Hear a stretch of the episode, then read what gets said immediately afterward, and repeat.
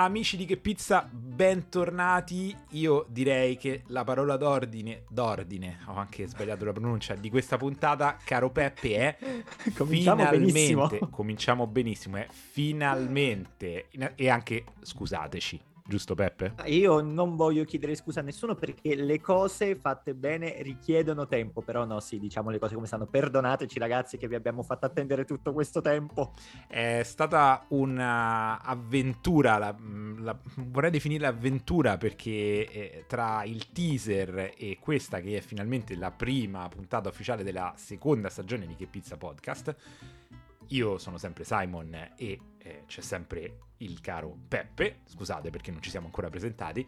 Tra il teaser e questa puntata, cosa è successo, Peppe? Semplicemente un mio trasloco e poi un bellissimo mese eh, che ho passato nella mia nuova casa e in quel di Roma senza internet, grazie a una grossa azienda di cui non diciamo il nome, ma eh, se non sistemano la situazione nelle prossime puntate lo diremo, faremo dissing in diretta di questa grande azienda a, a, voi le conclusioni su chi sia, che mi ha lasciato senza connessione per un mese ed anche adesso non è che la connessione vada benissimo, ma comunque non facciamo i lamentoni, giusto? Infatti non lamentiamoci, cominciamo questa prima puntata ufficiale del Che Pizza Podcast. Simon, io direi, ma se una persona è, è, la prima volta che ci ascolta, è capitata così qua per caso. Di cosa parla il nostro podcast? Diciamoglielo. Beh, eh, indovina, indovinello. Il nostro podcast è un podcast per appassionati della pizza da due appassionati della pizza. Ci sono io, Simon, che sono un appassionato, diciamo, alle prime armi, nel senso che sono entrato non da tantissimo in questo, in questo mondo, eh, ma mi piace molto. E ho aperto questo podcast nel, nel 2020 proprio per incontrare altri appassionati di pizza. Ed è esattamente quello che è successo con Peppe, giusto? Esattamente, e adesso non vogliamo fare tutto un recap, ma secondo me ci sta dare sempre quell'input a chi ci scopre uh, all'improvviso. Quindi eh, siamo, siamo, ancora giovani come podcaster, stiamo un poco imparando tutti i vari punti, i vari format da aggiungere alla puntata, così che un giorno diventeremo dei grandi professionisti. Ma siamo ancora giovani anche anagraficamente, Peppe. Sì, ok, adesso io direi di smetterla di dire fesserie e di cominciare con la puntata. Che dici? Salvo? Assolutamente, assolutamente. Dunque, il tema di questa prima puntata, come abbiamo annunciato nel famigerato, ormai famigerato teaser, che eh, però avete ascoltato in tantissimi e ci avete anche chiesto poi effettivamente quando sarebbe cominciata questa benedetta seconda stagione del podcast, e comincia ora, è eh, su uno degli ultimi argomenti che abbiamo trattato nella prima stagione, e cioè la città della pizza. La città della pizza, questo evento fighissimo organizzato da Emiliano De Venuti e il suo team che eh, abbiamo sentito era mm, una delle ultime puntate della scorsa stagione, quindi andatevela a riascoltare se ve la siete persa. E ovviamente, come tutti gli eventi in presenza, ha subito eh, una battuta d'arresto nel 2020 per colpa del Covid, ma è tornato più forte che mai nel 2021 e anzi è stato probabilmente uno dei primissimi eventi in presenza, io mi azzarderei a dire in Italia, perché eh, si sono si è ripreso con fiere e conferenze dal 15 giugno e la città della pizza è iniziata il 16 eh, o il 17 giugno, giusto Peppe? Sì, non ricordo precisamente le date, ma hai detto benissimo, è capitata, è iniziata proprio il weekend immediatamente successivo all'ufficializzazione della ripresa degli eventi. E, e, noi la stavamo attendendo con ansia da quando abbiamo intervistato Emiliano e ci siamo trovati a Roma come media partner, ricordiamolo, io e Simon con Che Pizza Podcast, con neanche che un anno di podcast alle spalle già siamo stati media partner di un evento molto importante e questa è una cosa che io metterò nel mio curriculum e farà tanto felice mia madre. Ah, assolutamente, anche io e io voglio anche condividere con te e con tutti gli ascoltatori il momento di emozione, commozione e anche un po' di timore che ho avuto quando sono arrivato al uh, Ragusa Off, che è questo spazio a Roma, è un ex uh, deposito dell'ATAC, un ex uh, deposito di autobus dove fanno eh, tantissimi eventi. Sono arrivato e fuori sul bannerone gigante con ovviamente tutti i partner e i media partner dell'evento c'era Che Pizza Podcast. E devo dire che mi ci sono fatto un selfie e anch'io l'ho mandato a mia mamma. Ed è stata tanto orgogliosa perché ha detto ammazza pure con la pizza, guarda un po', se pure lì sei riuscito ad arrivare da qualche parte. Avresti mai pensato da piccolo che saresti diventato così importante da essere su un manifesto alla Ragusa Off? Tua mamma lo avrebbe mai detto? Cioè, io, io non sono mai stato così orgoglioso di me stesso neanche il giorno in cui mi sono laureato, anche perché non mi sono laureato e quindi non ho potuto dare questo orgoglio ai miei genitori, ma mia mamma piangeva quando ha visto il logo di Che Pizza Podcast fuori dal Ragusa Off. La mia mi ha detto, ma la pizza me la porti? Così lei è andata più sul, è andata più sul, sul concreto. E comunque, questa è stata la prima emozione della, della, città della pizza, arrivare e vedere il logo di Che Pizza Podcast insieme a eh, eh, Garage Pizza, Pizza Dixit, quindi tutta una serie di progetti eh, che avete conosciuto anche nel corso della prima stagione. Pizza Dixit è il progetto di Peppe, il, il blog sulla pizza napoletana nel mondo, Garage Pizza è il progetto di Antonio, eh, Tanzen. Insomma, insomma, insomma, abbiamo creato una piccola mafietta all'interno del... No, no, no, no, no, no si chiama Media Conglomerate, Peppe, altro che mafietta. Per favore, scrolliamoci di tosso questa italianità. È un media conglomerate e vedrai quando noi poi andremo agli eventi saremo il più grosso media group sulla pizza. Vedrai, prima o poi, eh? non, non dico l'anno prossimo. Dicasi mafia, dicasi media mafia. Okay. Non, non, mi piace il termine, non mi piace il termine. Comunque, sono, sono entrato con eh, il mio bravo tampone negativo. Eh, ancora complimenti, voglio sottolineare a Emiliano e alla sua organizzazione perché adesso forse diciamo si vede la luce, ma a giugno la situazione era tutt'altro che rilassata e eh, Emiliano e il suo team hanno fatto un lavoro magnifico di mh, distanziamento, controllo, mascherine, tutto quello che doveva essere fatto, ma poi un evento godibilissimo. Quindi veramente un applauso perché con quelle condizioni penso che tanti avrebbero gettato la spugna. Simon, io direi, eh, cominciamo anche a dare un'idea di come si svolge la manifestazione prima di gettarci a capofitto nelle varie interviste che abbiamo fatto. Aspetta, però, però, aspetta, però... aspetta, aspetta. Stavo parlando di emozioni quindi parliamo ah. dell'ultima emozione, cioè dell'ultima mia emozione dell'inizio della città della pizza e poi eh, parliamo di, eh, di, cose più serie.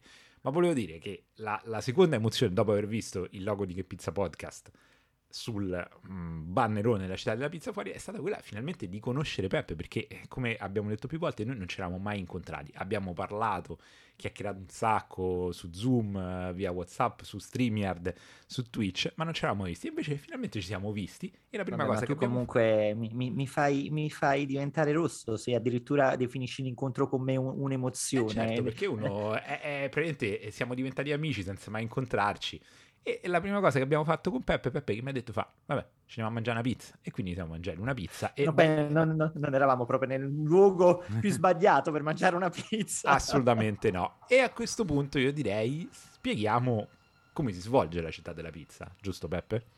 Esattamente, però prima di spiegare, eh, io volevo fare un, un piccolo, una piccola anticipazione uh, di una cosa che diremo a fine puntata, così per tenere viva l'attenzione, per farvi ascoltare fino all'ultimo. E in realtà c'è una cosa che voglio annunciare e che neanche Simon sa, perché a Simon ho l'ho dimenticata di dire prima che cominciassimo a registrarlo, quindi ci sarà l'effetto sorpresa anche per lui. Quindi Simon, mi raccomando, tu devi rimanere fino alla fine della puntata, se no questa cosa non la potrai sapere. Beh, calcolando che sono quello che, che preme rec stop, mi sa che mi tocca rimanere fino alla fine. e allora, chissà se abbiamo un po' stimolato la curiosità. Comunque, raccontiamo come si svolge la città della pizza. Ne abbiamo parlato nella, manifesta- nella puntata con Emiliano De Venuti, quindi sarò molto breve, così andremo subito a capofitto. In questo immenso padiglione ci sono tutta una serie di pizzaioli che ehm, a rotazione nel giro di tre giorni eh, si eh, intercambiano nella loro brava postazione. Postazioni che sono definite case. Uh, ogni giorno, non, non, ricordo quante case quante postazioni ci fossero in tutto, penso una ventina, non vorrei dire una fesseria, comunque un bel po'. E a ognuna di queste case ogni giorno uh, avevamo un pizzaiolo differente che proveniva da una pizzeria uh, di una qualsiasi parte d'Italia. Quindi in tre giorni si sono alternati tantissimi pizzaioli che hanno portato il loro concetto di pizza, il loro prodotto, hanno portato un assaggio della loro pizzeria e come ci disse Emiliano, praticamente era un modo per assaggiare il meglio che il panorama pizza italiano avesse da offrire in quel momento, tutto assieme in un unico luogo in tre giorni.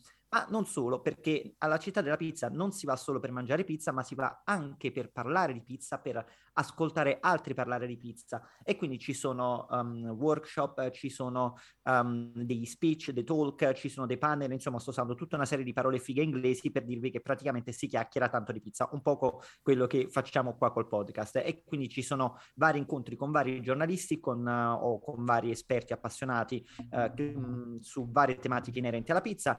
Um, ci sono degli spazi dove uh, ci sono delle dimostrazioni, c'era lo spazio dedicato alla pinza romana, uh, dove Marco Montuori uh, ha praticamente fatto un workshop continuo di tre giorni senza mai interrompersi. C'era lo spazio dedicato alla VPN, dove sono stati fatti dei mini corsi di pizza, dove appunto i partecipanti potevano mh, mm, ehm, inserirsi e mettere le mani in pasta per provare a realizzare una verace pizza napoletana. Insomma, ce n'era un po' per tutti i gusti.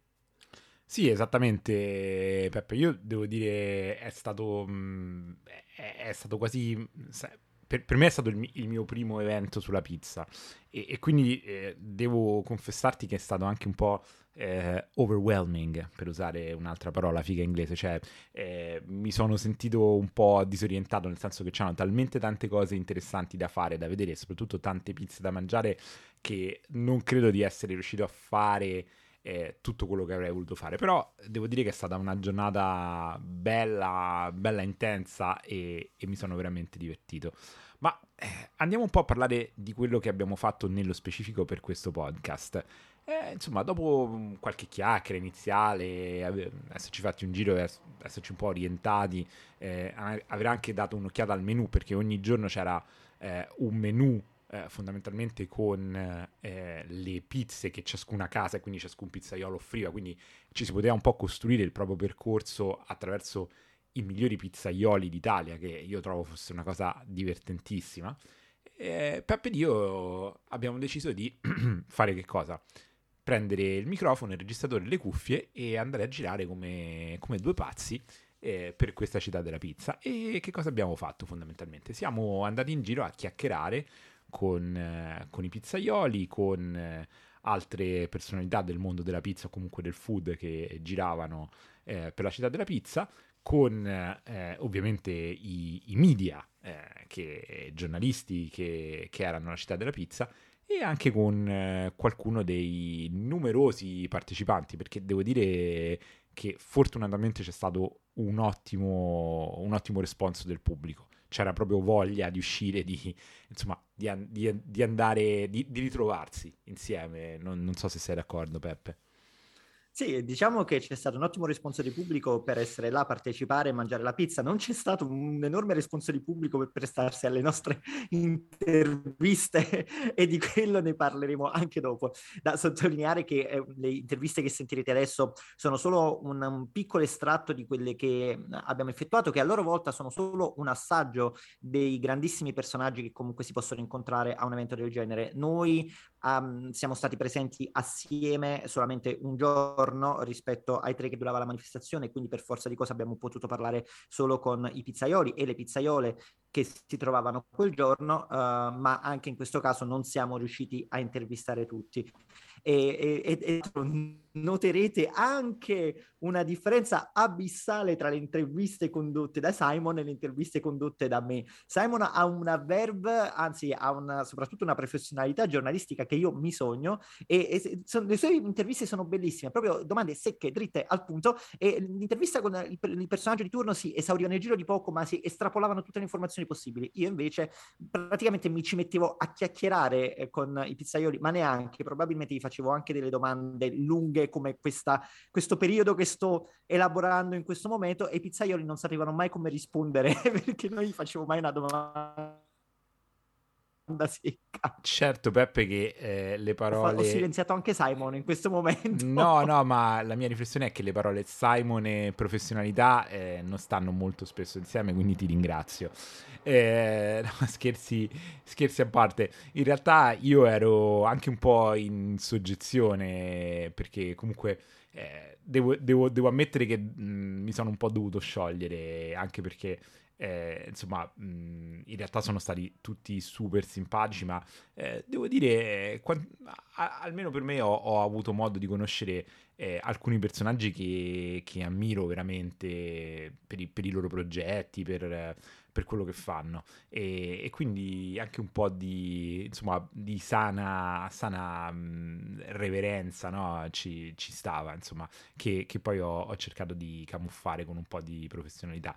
Ma vogliamo partire con questo giro di interviste, Peppe? Vogliamo, vogliamo iniziare a sentire eh, qualche, qualche, opinione, qualche parere da, da questo evento che eh, c'è stato sì lo scorso giugno, ma eh, io direi è, è, è comunque ancora tanto attuale.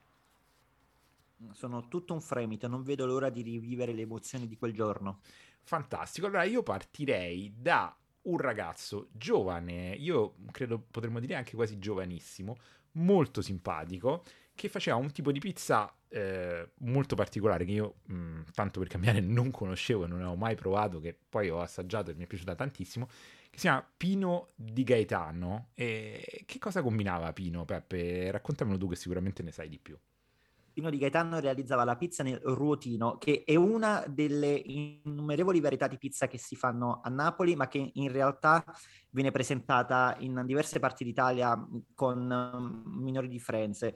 Um, forse il termine ruotino non, la, non, dice molto a chi magari proviene, proviene, dal nord Italia. Con il termine ruoto ehm, a Napoli, in Campania in generale, si intende una teglia tonda e quella che uh, magari in altre parti d'Italia può essere intesa come pizza nel padellino o stesso a Napoli il termine ruotino, a Napoli come in Campania il termine ruotino cambia e diventa anche rutiello um, e poi è un tipo di pizza che può essere realizzato in forme differenti, come dicevo, in diverse parti d'Italia. Lui la faceva alla maniera napoletana e la faceva cotta in forno a legna. Però penso che possiamo lasciare che sia lui stesso a spiegarla. Che dici, Simon? Assolutamente. Allora sentiamo Pino di Gaetano dalla città della pizza. Salve, sono Pino di Gaetano della pizzeria Levitalmente Pino di Caserta. Allora, noi, noi lavoriamo, facciamo una pizza con, uh, uh, che viene cotta nel ruoto, diciamo, e, e una volta si faceva con... Uh, da noi giù in, Campa- in, Campania si faceva con l'avanzo del pane, de- dell'impasto del pane.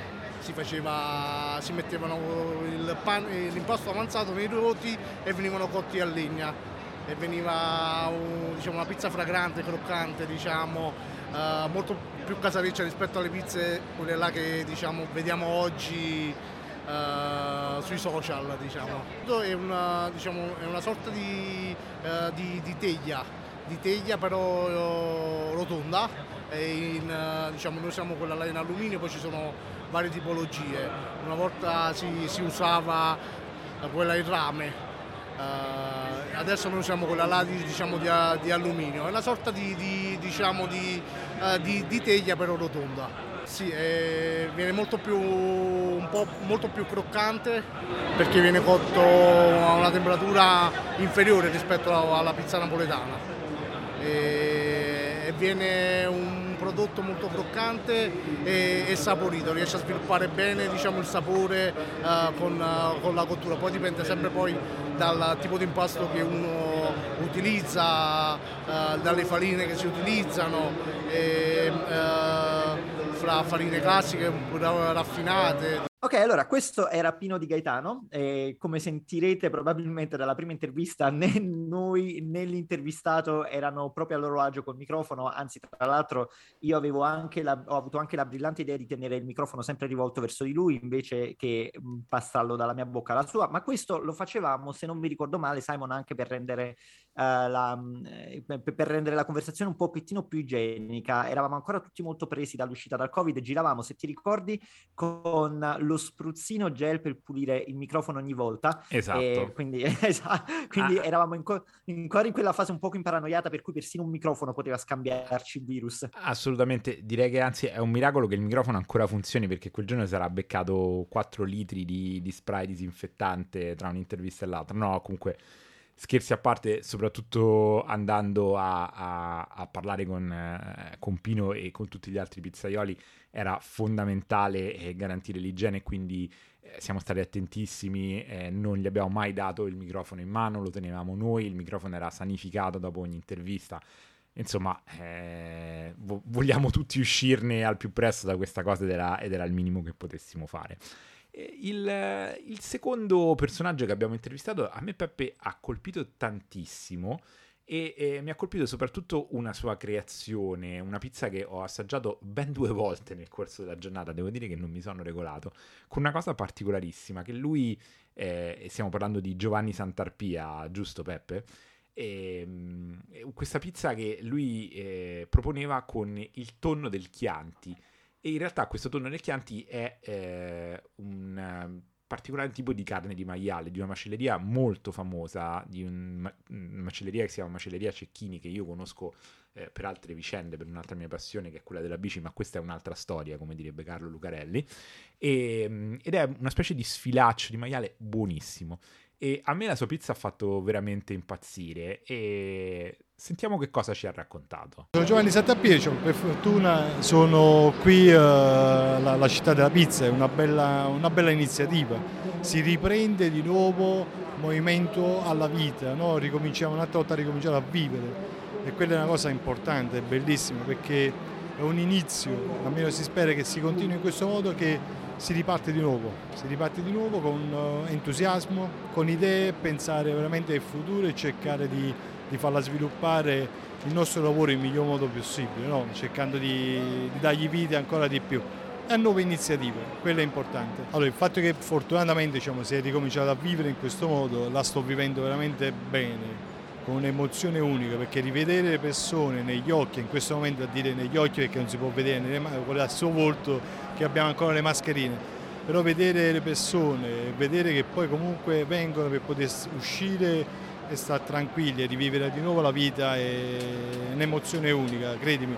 Per noi che noi lavoriamo come nel campo ristorativo che ricomincia di nuovo diciamo, la vita lavorativa, eh, la routine, il fatto di, di, di, di fare due chiacchiere, di, capire con chi eh, abbiamo a che fare e tantomeno spiegare il nostro prodotto. E quella è la cosa bella, per dire la verità. Allora, la pizza è particolarmente napoletana, però ovviamente rivisitata facendo una cottura leggermente in più del normale, dandogli più che altro ai fiorentini la possibilità di degustarla e pensare che una pizza non ti rimane sullo stomaco perché è alta appunto giusto, sottile appunto nella parte centrale, una cottura in più leggermente in più del normale dove poi le persone possono dire che non è gommosa ma una pizza croccante e morbida ma non eccessiva eh, croccante e non eccessiva morbida, appunto giusto dove tu ovviamente non ti porta la sede durante la notte, Il, la possibilità che poi tu riesci a dare un topping messo sopra dei buoni prodotti come stasera, oggi abbiamo fatto la tonno e cipolla. Tonno e cipolla però non è un tonno classico, è il tonno dei Chianti, è un tonno che eh, in pratica è la parte delle spalle del maiale, la gamba del maiale,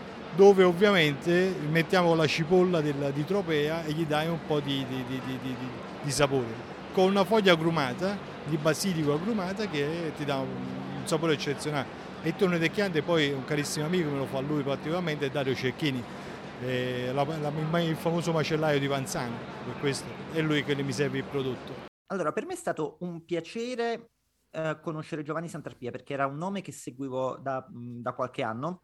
Um, non ho avuto l'occasione di mangiare nella sua pizzeria, la pizzeria che porta il suo nome a Firenze, ma um, ho mangiato in un altro progetto di cui lui ha fatto parte, una pizzeria che si chiamava Doie, molto buona tra le altre cose, che però proprio in fase di intervista abbiamo scoperto che ha chiuso. Quindi da un lato ho avuto il piacere di conoscere un, un pizzaiolo che comunque stimo e che seguo da parecchio tempo, dall'altro è, mi è stato spezzato il cuore perché Doi era probabilmente la pizzeria migliore dove avessi mangiato a Firenze. Eh, però va bene, Simon, su- succedono anche queste cose alla città della pizza. Eh, assolutamente, assolutamente, Peppe. Però ci siamo ripresi subito perché siamo andati a conoscere un altro personaggio molto interessante, eh, Luca Belliscioni.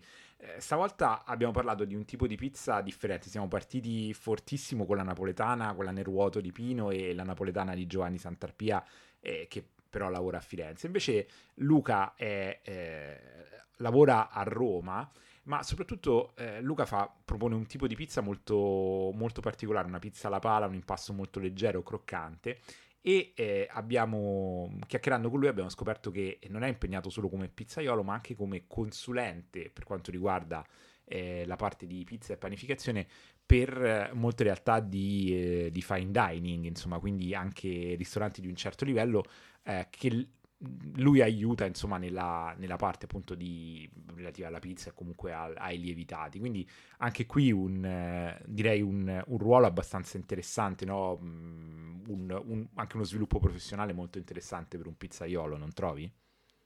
Assolutamente sì, infatti io direi di lasciar parlare direttamente lui. Ciao ragazzi, sono Luca Belliscioni, 35 anni, Roma, single, così magari se c'è qualcuno... Allora ragazzi, sto qui alla città della pizza, propongo un prodotto particolare, farina impasto fatto con eh, farine di sola agricoltura biologica, è una miscela di farine fatta da me, tra cui zero, semi integrale e farro, lievitazione a 72 ore. Propongo il mio cavallo di battaglia che è una, una pizza semplice ma gustosissima, una focaccia al sesamo, dove eh, il sesamo entra in contura con la pizza e, e, mentre la pizza si cuoce il sesamo si tosta e rilascia tutti quanti gli oli essenziali sulla pizza, perciò al gusto e all'olfatto è qualcosa di incredibile. Poi siccome mi volevo differenziare e tutti quanti insomma eh, se stiamo qua vuol dire che i nostri prodotti insomma nei rispettivi locali piacciono, ho portato una cosa diversa, più divertente, un panino fatto con l'impasto della pizza e lo facciamo in due varianti, la prima con porchetta da riccia e marmellata d'arancia fatte in casa e l'abbinamento è studiato proprio perché la, marce- la marmellata rimane molto, dell'arancia soprattutto, rimane un pochino molto acre e un altro con stracciatella aromatizzata allo zafferano e, eh, e, zucchine marinate. Luca, parlaci del tuo prodotto, è una pizza alla pala, mi sembra di vedere, dimmi se sbaglio, e soprattutto dove lo possiamo trovare qui a Roma, oltre che alla città della pizza. Allora sì, eh, fondamentalmente si identifica molto più come una pizza alla pala, diciamo che quello che facciamo noi è un impasto, è un impasto molto versatile, perciò risulta bene ottimo come eh, pizza alla pala, risulta ottimo come pizza al piatto tonda e risulta ancora molto buono come fritto. Eh, mi potete trovare a Colleferro, all'Opificio del Gusto. Attualmente io sono impegnato con ehm, una catena d'alberghi 5 stelle lusso perché c'è il progetto eh, che sta diventando realtà di portare la mia pizza all'interno di, delle strutture da, da, sogno. Perciò che adesso sono, sto all'Hotel Cipriani a Venezia e stavo ieri a Firenze, una settimana fa a Tormina e piano piano mi faccio tutti quanti i posti della compagnia e la cosa bella è che in ogni in ogni location vado a studiare molti prodotti del territorio e faccio degli abbinamenti particolari in base alla stagionalità e alla territorialità del prodotto. Interessantissimo, quindi diciamo oltre che pizzaiolo sei anche uno chef? Diciamo che sì, mm, gli chef secondo me sono altri, adesso che, che, che, sto facendo questa avventura, sto parlando con chef di primo piano, Davide Bisetto, Stella Michelin a Venezia, Roberto Toro, Stella Michelin a Taormina e, e stanno uscendo fuori delle, degli abbinamenti veramente veramente gustosi. Cioè portiamo la pizza a mio avviso a un livello successivo. Perciò non è voglio far uscire un secondo il consumatore finale dalla classica idea del pizzaiolo con la maglietta sporca di pomodoro e farlo entrare in una concezione dove il pizzaiolo come lo chef ha la sua la giacchetta e studia i prodotti in base alle loro consistenze e ai loro sapori. Ottimo, grazie infinite Luca, buon lavoro. Grazie a voi, buon lavoro a voi. Perfetto, quindi interessantissima anche l'esperienza di Luca Belliscioni, ma Parlando... tra l'altro, scusami Simon se ti interrompo, uh, io volevo sottolineare come appunto un evento come la città della pizza è molto interessante eh, appunto per provare tutti questi tipi di pizza.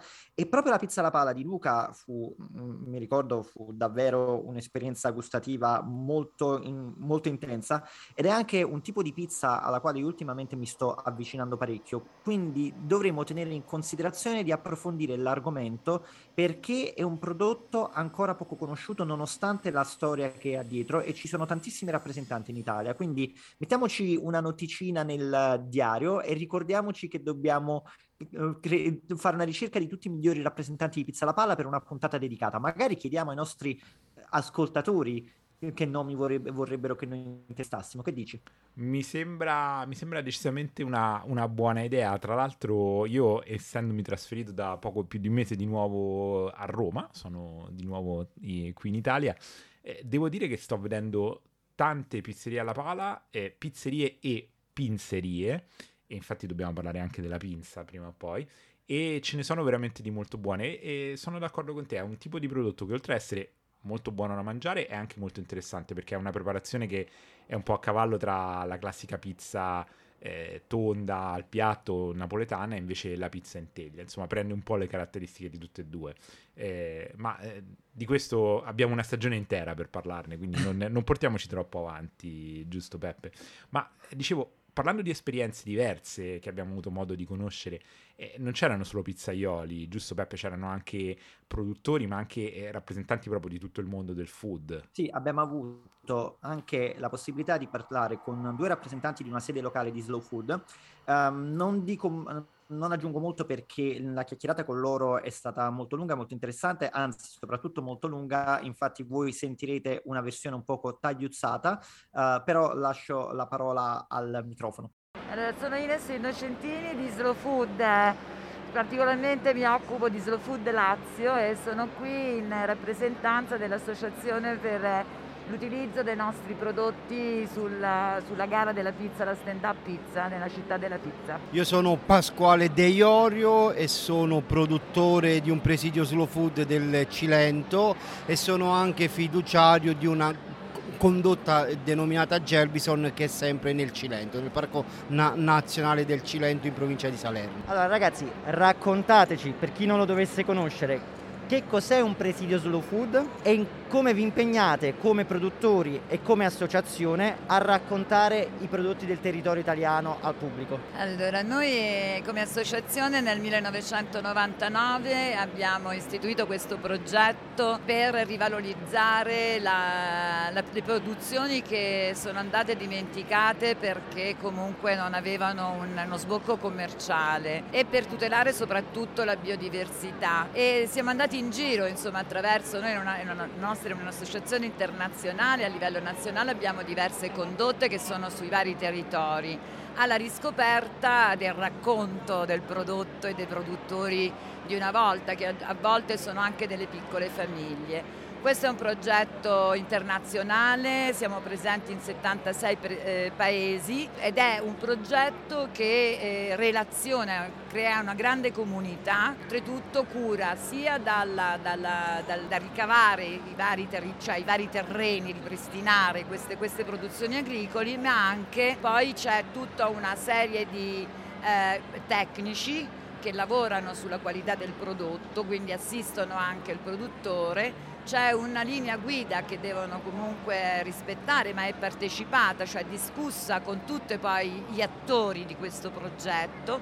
C'è una certificazione anche di qualità e un'etichetta narrante dove praticamente il produttore racconta la sua storia, la storia di quel prodotto che non solo tutela in questo caso la biodiversità agroalimentare, ma tutela anche la biodiversità culturale, le tradizioni e eh, oggi per esempio qui abbiamo proprio in, nella manifestazione della città della pizza abbiamo avuto l'opportunità di presentare diversi presidi a livello nazionale. Eh, coniugandoli come ingrediente segreto in questa, in questa gara tra pizzaioli e poter utilizzarli in un prodotto molto comune e così famoso a livello internazionale come la pizza. E, e qui a, oggi abbiamo pre- in presenza, è venuto a trovarci addirittura appunto un produttore del presidio della, dell'oliva del Cilento, della Salalella, che ovviamente cioè, do a lui la parola. Io ti faccio una domanda, in quanto produttore si parla spesso di prodotti agroalimentari che rischiano di andare in estinzione. Cosa significa per, per noi che associamo la parola estinzione a specie animali, ma non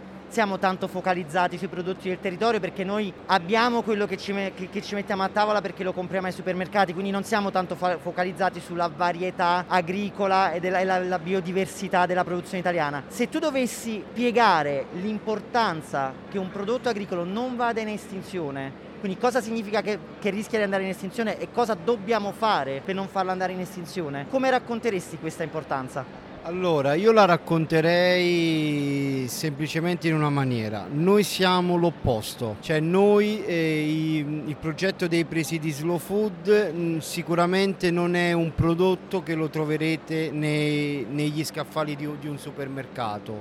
Proge- allora, preserv- allora il, il, presidio si fa soprattutto per due, per due obiettivi preservare e valorizzare quello che oggi con la globalizzazione è avvenuto, perché eh, quando un, un, un, eh, un, prodotto sta scomparendo significa proprio questo, perché si è fermata la macchina, la, la, la ruota che tramanda eh, le conoscenze, le culture su un prodotto. E, e, con Slow Food abbiamo fatto proprio, proprio questo, cioè siamo, per, siamo andati a ritrovare tramite i contadini persone comuni. Eh, io, io, per esempio con l'oliva salella ammaccata, che è il prodotto, il prodotto di presidio che io produco, non, che, non era tanto eh, il, il, prodotto che, eh, che, che stava scomparendo perché l'oliva salella ammaccata, io vengo da un territorio dove oramai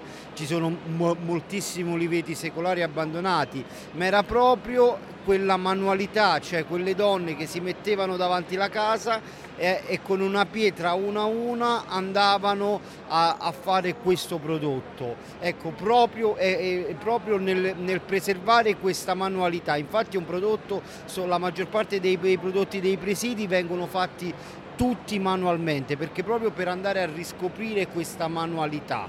Eh, il, il, i presidi, il, il progetto dei, dei, presidi ha fatto proprio questo, ecco. cioè, si, eh, andarlo a riscoprire significa andare a riscoprire le proprie origini e soprattutto lì si capisce in che direzione sbagliata stiamo, stiamo andando, perché oggi è diventato, è diventato mo, molto semplice andare in un, eh, in un supermercato, acquistare il prodotto e, e, acquistare il prodotto. Se invece uno va a acquistare un prodotto da chi lo produce, innanzitutto sente la, la storia di come è fatto quel prodotto, ma poi soprattutto capisce che dietro quel prodotto c'è un'economia, economia che dà lavoro a diverse persone, a differenza di un supermercato che sappiamo tutti oggi i problemi che abbiamo, che dà utile a pochissime persone. Ines, un argomento così di nicchia, così localizzato e focalizzato, come lo si riesce a comunicare al grande pubblico? Beh, si riesce a comunicare attraverso diversi eventi, cercando di promuoverlo proprio nelle piazze, nelle, nelle, nelle manifestazioni, perché la qualità, secondo noi, di slow food deve essere non deve essere una nicchia, deve essere, deve essere, il cibo, deve essere un diritto per tutti e soprattutto il cibo buono, pulito e giusto. Interessantissimo anche questo incontro e secondo me è stato, è stato molto bello poter appunto approfondire il, il discorso alla città della pizza non solo con i pizzaioli ma anche con chi si occupa di produrre gli ingredienti. A me ha veramente molto colpito, ad esempio, come eh, ci sia chi, eh, insomma, il consorzio Slow Food si dedica a produttori come quello che abbiamo incontrato, che, che hai incontrato tu nella, nello specifico, che si dedicano a un prodotto tipico come un'oliva in particolare. Cioè, è, è una cosa fantastica e questo secondo me è, è l'ennesimo esempio del, della quantità di eccellenze che abbiamo in Italia e del lavoro straordinario che si fa per, per proteggerle e per promuoverle, insomma. Ma a proposito di eccellenze, adesso scusami Peppe, qui mh, questo è uno dei due angoli fanboy di questa puntata perché assolutamente è una figura, innanzitutto è, è la prima figura femminile di questa puntata e, e, che figura, perché lei per me, almeno nel mio cuore, è la regina della pizza fritta. Te la lascio tutta a te, Simon, Ed è presentala come vuoi. La mitica Isabella Deschamps. Io lo dico di Isabella Deschamps, sono un fan sfegatato, sono stato nella sua pizzeria a Napoli, ho ha avuto un'esperienza fantastica, eh, deve essere stato anche un momento particolare, eh, mi è piaciuto tutto, il locale, la cortesia, il fatto che sia venuta Isabella stessa a portarci la pizza al tavolo, ci ha fatto una degustazione di pizze fritte fantastica, il suo staff tutto al femminile, il suo sorriso, la sua simpatia e non ultimo la sua pizza, quindi è stato veramente un piacere eh, averla e vederla alla città della pizza a Roma con, eh, con le sue frittatine di pasta, con tutte le cose deliziose che, che, prepara nei suoi locali. Tra l'altro ho visto che si è eh, espansa tantissimo, mi sembra che abbia aperto addirittura un locale a Ibiza quest'estate, quindi eh, un, sicuramente un segno del, del successo eh, del, del, suo format, ma eh, andiamo a sentire che cosa ci ha raccontato alla, alla città della pizza. Ciao Isabella, allora innanzitutto volevamo sapere questo ritorno agli eventi e soprattutto alla città della pizza come sta andando. Allora, diciamo che per me già a prescindere Città della Pizza è un'emozione ogni volta, no? Perché io all'epoca quando è che lavoravo in un'altra pizzeria mi venne proposto di fare la Città della Pizza non avendo pizzerie. Quindi per me già questa è un'emozione nuova. Abbiamo avuto quest'anno di Covid dove ovviamente siamo stati un po' sfortunati tutti quanti, però oggi a Città della Pizza vediamo un po' di ripresa. Ottimo. Senti, tu proponi un prodotto eh, che qui a Roma ma anche nel resto d'Italia è, è molto particolare, la, la pizza fritta. Come, come viene accolta fuori da Napoli la tua pizza fritta? Allora guarda, non so se tu lo sai, ma il nostro progetto è molto futuristico, cioè la nostra realtà è quella di far capire alle persone che cos'è la pizza fritta, tante che molte persone anche del nord non sanno nemmeno che cosa sia, oppure quella che hanno mangiato risulta pesante o piena di olio e quindi la scartano a prescindere, tante che la pizza fritta viene sempre messa di serie B, quando noi stiamo lavorando proprio per questo, per far sì che la pizza fritta sia paragonabile e uguale alla margherita. Giusto, e il segreto, insomma quello che ci puoi svelare della tua pizza fritta, del perché ha così tanto successo? Allora, non ha solo un segreto la pizza fritta, diciamo che già il fatto che la facevano dopo il dopoguerra le donne per mantenere l'economia delle famiglie, già per me è proprio a livello di sentimento questa cosa. Poi quello che oggi noi stiamo facendo e quello che dovremo fare ancora di più è portare al massimo dei livelli la pizza fritta. Senti, un'altra domanda, si parla tanto di donne nel mondo pizza, invece io ho visto anche nel tuo locale che ho avuto la fortuna di visitare, c'è un team quasi tutto al femminile affiatatissimo. È un caso o è una scelta precisa? Assolutamente non è un caso, ma è una scelta perché partiamo da me che sono una donna. Anche se lo devo dire, ma l'unico maschietto che abbiamo a lavorare è mio papà, che oggi sta qui a Città della Pizza con me. E, e lo mettete sotto? No, no, assolutamente. Ci mettete sotto lui a noi. ok, grazie mille Isabella, buon lavoro. Grazie mille a voi ragazzi. Allora, Simon, io ti devo dire che la chiacchierata con Isabella Descham è forse il pezzo più interessante di questa puntata, ma non fosse altro perché si vedeva tutto il tuo spirito da fanboy nel momento in cui intervistavi e si è, creato un, si è creata un'immediata empatia tra voi due, soprattutto quel botta e risposta di cui parlavo agli inizi. Simon aveva una verve giornalistica in quel momento che ha messo anche molto a suo agio Isabella e Isabella si vede che comunque tratta spesso con i giornalisti perché ha dato anche risposte chiare, dirette e precise. Eh, Simon, io direi che questo dovrebbe essere solamente un piccolo teaser di una puntata tutta dedicata alla pizza fritta, magari fatta proprio da Isabella. Guarda, stasera sono proprio gasatissimo. Sto Peppe, già pensando a tutte le puntate per la prossima ci sono, ci sono, sto comprando, sono su trenitalia.com a prendere il biglietto. Mi invidi a nozze. ok, dai. Allora, visto che verrai a Napoli, a questo punto dovremo organizzare anche una pizzata con quello che sarà il protagonista della nostra prossima intervista, che è niente poco di meno che Carlo San Marco che è colui che um, viene identificato con uh, la pizza più contemporanea che esista, diciamo il nome così come viene chiamata la pizza canotto, un termine che ormai è diventato un poco anche riduttivo e mm, forse ha, mh, assunto da un certo punto di vista anche una connotazione un po' dispregiativa, ma chi conosce uh, la carriera di mm, Carlo sa che comunque lui ha imposto un modello differente di pizza e soprattutto un modello differente di impasto all'attenzione del grande pubblico quando ancora non c'era tutta questa attenzione alla contemporaneità e soprattutto ha riportato all'attenzione la scena casertana nel periodo in cui la scena casertana stava um, emergendo nei confronti di Napoli. Uh, Carlo ha iniziato con una pizzeria ad Aversa, adesso ha una seconda pizzeria a Frattamaggiore in provincia di Napoli, però ora vi facciamo ascoltare quello che ci ha raccontato delle emozioni che ha vissuto durante la città della pizza quella giornata. Allora, ehm, è un evento comunque che, ecco, che racchiude tantissimi colleghi, quindi finalmente ci possiamo, non dire abbracciare, però almeno vivere insieme, cioè, cioè, di nuovo salutarci, scambiarci qualche parere tecnico di impasto, di topping e prima di tutto poi diciamo eh, come si, si, sta ritornando di nuovo alla normalità. Quindi ecco, è il primo evento che facciamo dopo tanto questo lockdown e quindi è ben accetto. Ti faccio una domanda un po' piccante, se sei pronto. Spesso capita che tra i pizzaioli si creano delle inimicizie, si, si, creino dei dissapori. In un evento del genere dove invece appunto, ecco, tra pizzaioli vi parlate, vi confrontate, tu da, da, in, che, da, in, che, modo ti poni? Cioè, secondo te il mondo pizza unisce o divide? Secondo me unisce, ci sono tanti, eh, ecco, categorie, cioè di... Mh, i metodi di, cioè, di pizza di, è differente come la romana, la napoletana, la, la teglia, la impala. E quindi è bello ecco, cioè, um, no, chiudersi a riccio che la pizza napoletana è la migliore per dire che pizza napoletana, invece non è vero, ci sono tantissime tecniche di impasto, tecniche di, uh, di topping diverso, cioè mentalità diverse, quindi è bello che uno si, uh, si lascia diciamo, trasportare anche nuove idee, quindi eh, sono per la, diciamo, per la pizza di tutti, ecco, quindi non è solo la pizza napoletana. Lo di- esatto, lo dici proprio tu che sei stato identificato fin dall'inizio come il promotore di un nuovo tipo di pizza che è appunto quella che poi è stata identificata col termine di canotto, magari un po' riduttivo, però che oggi è comunque un, una tipologia di pizza che si è anche molto affermata sul mercato. Ci sono molti tradizionalisti che non accettano questo tipo di innovazione e che la vedono come un tradimento della pizza. Tu a loro cosa risponderesti?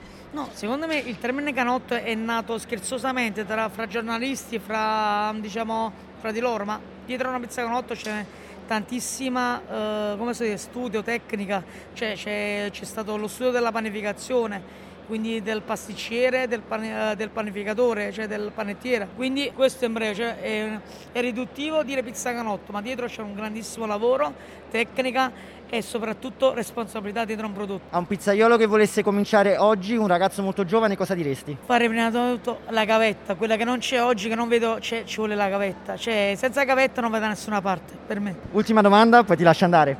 Si parla tanto, soprattutto oggi dopo il lockdown, di difficoltà a trovare persone, ragazzi, giovani che siano vogliosi di lavorare e che a quanto pare le pizzerie hanno difficoltà, pizzerie ma anche ristoranti in generale, non solo le pizzerie, hanno difficoltà a trovare personale che siano disponibili a sacrificare il loro tempo per l'attività. Effettivamente io parlo con tantissimi pizzaioli e stanno avendo troppi problemi a trovare personale. Secondo te qual è la motivazione alla base? Secondo me ti dico la verità, io sono un po' contro al, um, al sistema facile, chiamano così, diciamo fare del, um, come posso dirti, uh, fare un corso tre giorni, quattro giorni e sei pizzaiolo. Giustamente a rovinare quello che cos'è la gavetta, quello detto prima. Quindi ehm, ci vuole la base eh, per iniziare questo nuovo mestiere. Quindi c'è una volta la passione, cioè la voglia di stare dentro la pizzeria, le ore e quant'altro. Quindi io questo che oggi non vedo più dai giovani, eh, perché ti ripeto, vedo un un po' le cose schierate, ecco, come posso dirti, è quello che vedo io, che vedo il corso quattro giorni, ok, sei pizzaiolo, attestato, poi vai, vai in una pizzeria vera e dici, vabbè, incominci a fare la preparazione per dirti la, la, la mia motivazione. Quindi è, è stare un attimo con i piedi per terra tutti e ricominciare con la vera gavetta, secondo me. È da lì che la base e ti crei il vero pizzaiolo. Fare step, pass, fornaio e forse dopo vedere il banco, cioè, eh, questo è quello che penso. Sì, fantastico, bellissimo e ti ringrazio davvero, anzi te ne faccio proprio un'ultimissima domanda che riguarda te. Progetti futuri, nuove aperture, ci puoi dire qualcosa? Eh, diciamo che oggi, ora quest'anno cureremo quello che è il nostro, quindi ecco, mettere un senza glutine che ancora non l'abbiamo, abbiamo una struttura a fratta maggiore che ci permette lo spazio esterno, quindi fare una campana di vetro e creare un senza glutine all'esterno, diciamo, dentro alla sala. Futuri poi cre- spero di arrivare a Roma, Milano, ne- nelle grandi, diciamo, metropoli italiane, dai, mettiamola così. Ok, Carlo San Marco, interessantissimo, ma soprattutto, Peppe, permettimi di dire, almeno a mio modestissimo avviso, la suoneranno una, per me, delle top 3 pizze più buone che ho assaggiato alla città della pizza. Ti posso chiedere se hai apprezzato di più la ricetta o l'impasto di Carlo? Tutte e due perché tra l'altro la Nerano è una pizza che prendo spesso quando posso e a volte la trovo completamente squilibrata perché comunque, correggimi se sbaglio, è una pizza anche piuttosto ricca, piuttosto complessa come numero di ingredienti, ci sono diversi, diverse lavorazioni della zucchina, l'ho trovata deliziosa sia come impasto che come equilibrio degli ingredienti. Però se dobbiamo parlare allora delle top 3 della giornata, io direi che ai primi posti c'è anche la pizza del nostro prossimo intervistato. Uh. Io, ti, io, ti racconto, io, ti, racconto, la pizza, tu vai a introdurre l'intervistato. Perfetto. La beh. pizza è la, è la pizza carbonara ma eh, sono molti pizzaioli che si cimentano con questa ricetta in Italia e hanno creato una loro versione ehm, de- de- de- del classico piatto romano uh, da riproporre sulla pizza, ma io direi che quella del nostro prossimo intervistato è probabilmente la più famosa, la più conosciuta e non posso dire la più deliziosa perché non le ho provate tutte le, car- le pizze carbonare in Italia, ma ci metterei quasi la mano sul fuoco per la particolarità con cui è realizzata. Magari ne parliamo dopo, però ti lascerei presentarlo. Ma io direi che non potrebbe essere altrimenti perché eh, da quanto so il prossimo intervistato, cioè Marco Quintili, è stato uno dei, dei primi a portare la pizza della tradizione napoletana a Roma. E badate bene che nonostante Roma e Napoli siano così vicini, la pizza napoletana a Roma è un tema molto controverso.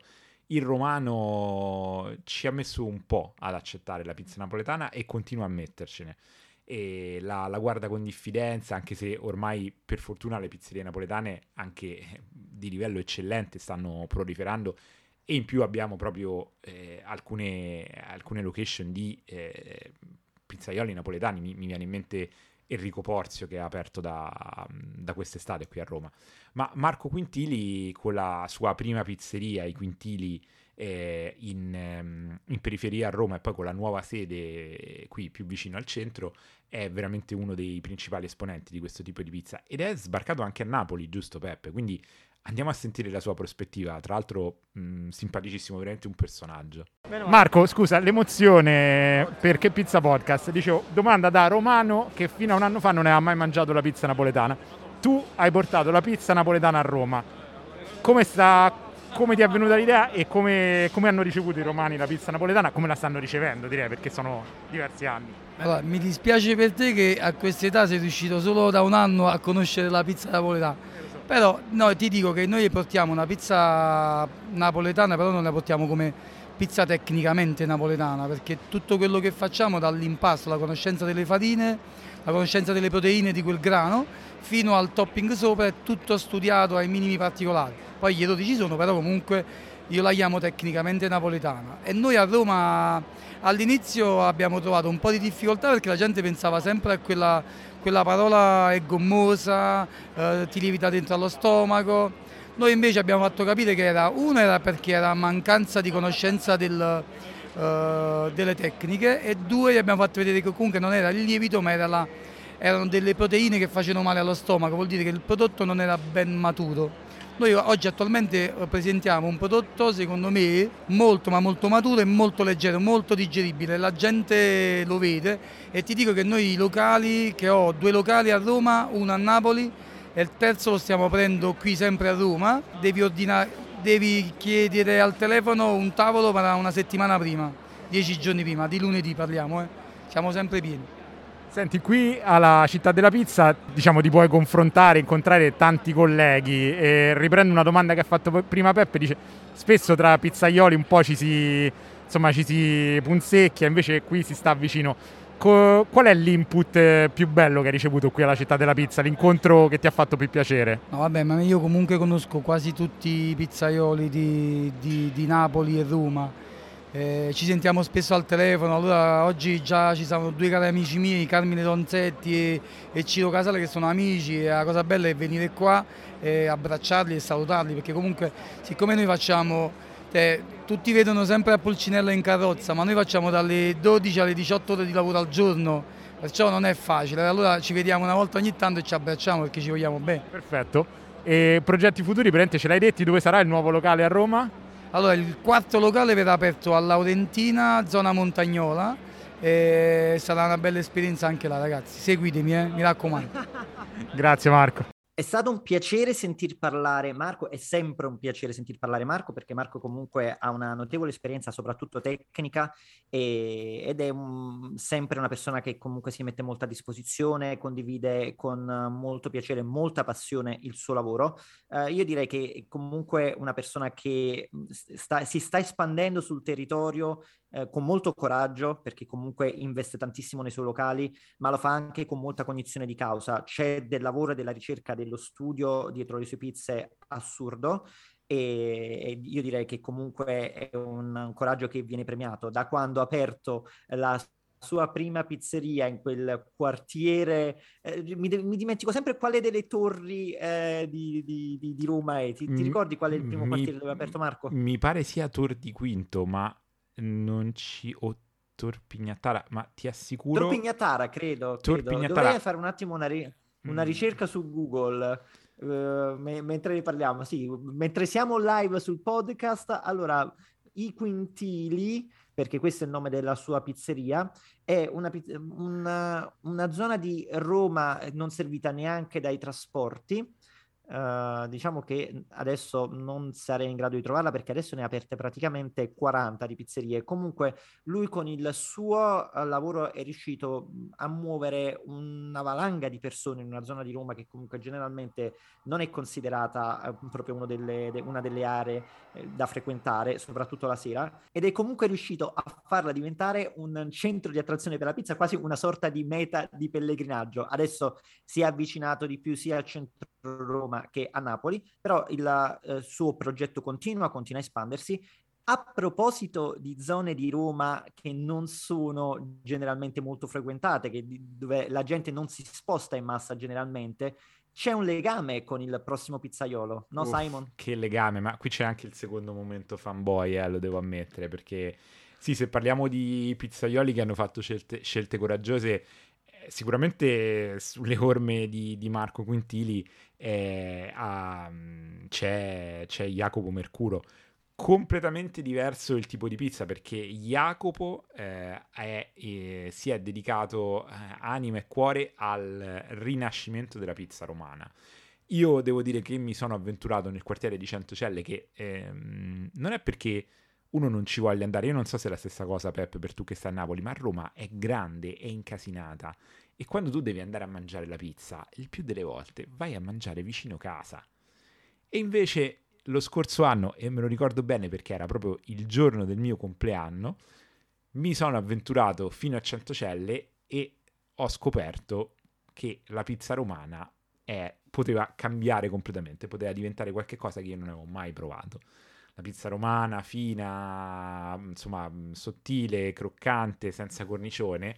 Eh, diciamo che non ha, sì, è qualcosa che, che mangi con gli amici, ma eh, non credo che mh, sia stata, eh, gli, si, gli, sia stata dedicata la stessa attenzione tecnica che viene dedicata, ad esempio, alla pizza napoletana. Tutto questo, secondo me, è cambiato con eh, Jacopo Mercuro, che con il suo locale 180 grammi ha veramente rivoluzionato eh, questo tipo di pizza a Roma e eh, credo che i riscontri siano stati, gli abbiano dato sicuramente ragione perché eh, ricordiamo che ha aperto da quest'estate un secondo locale, quello originale è rimasto esclusivamente dedicato all'asport, ha aperto un secondo locale sempre nella zona di Centocelle più grande, io non sono ancora riuscito a provarlo perché è sempre pieno e questo mi fa piacerissimo perché eh, il successo di un progetto del genere può fare solo che piacere e Jacopo non è famoso solo per la pizza, ma anche per eh, qualche altra cosa, e lo andiamo a scoprire nella sua intervista. Raccontaci un po' di come è nato 180 grammi e soprattutto di come si sta evolvendo, perché sappiamo che avete chiuso il locale storico e ne state aprendo un altro. Allora, 180 grammi nasce da una storia d'amicizia, da una scommessa, dalla voglia di far fare un'evoluzione al prodotto che noi mangiavamo fin da bambini, cioè la pizza che mangiavamo fin da bambini eh, che è appunto la pizza romana. E come abbiamo visto nell'arco degli anni, la pizza napoletana, la pizza in teglia, eh, il patellino, la pala, qualsiasi tipo di pizza ha avuto un'evoluzione. L'unica pizza che invece era rimasta anni luce indietro e non veniva neanche considerata sulle guide, cioè non c'era una sezione pizza romana, negli eventi non c'era come quella città della pizza, la casa della pizza romana.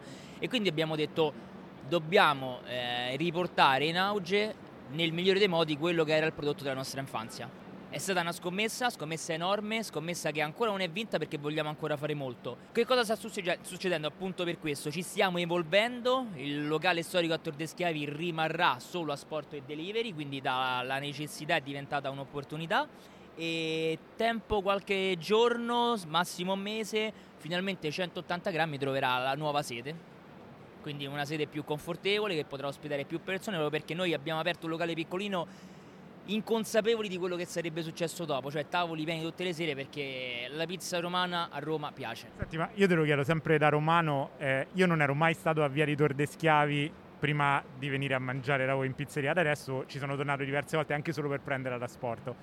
Quanto avete fatto muovere, si può dire, il culo ai romani per la vostra pizza? Allora, neanche io ero di... cioè io non sono di Centocelle, ci ho messo de- de- del tempo a capire dove eravamo, quindi è stata una scommessa in tutto e per tutto. Mio papà la prima volta che è venuto a mangiare da noi ci ha detto ragazzi ma dove avete aperto? Voi avete visto lì c'è, c'è poco l'intorno, al, almeno nel punto di Centocelle in cui siamo noi. E, e ci arrivava gente da tutta Roma per noi, ma anche fuori da Roma, delle volte anche fuori dall'Italia, cioè turisti americani che ci chiedevano come posso ritornare in centro e noi lì cioè, rimanevamo proprio spiazzati, quindi si sono mossi un pochino tutti, per noi è stata una soddisfazione enorme, cioè tu immaginate noi, è vero che è tanto faticoso, ma vedere che tutta Roma si sposta per mangiare la tua pizza è la soddisfazione più grande che ci possa essere.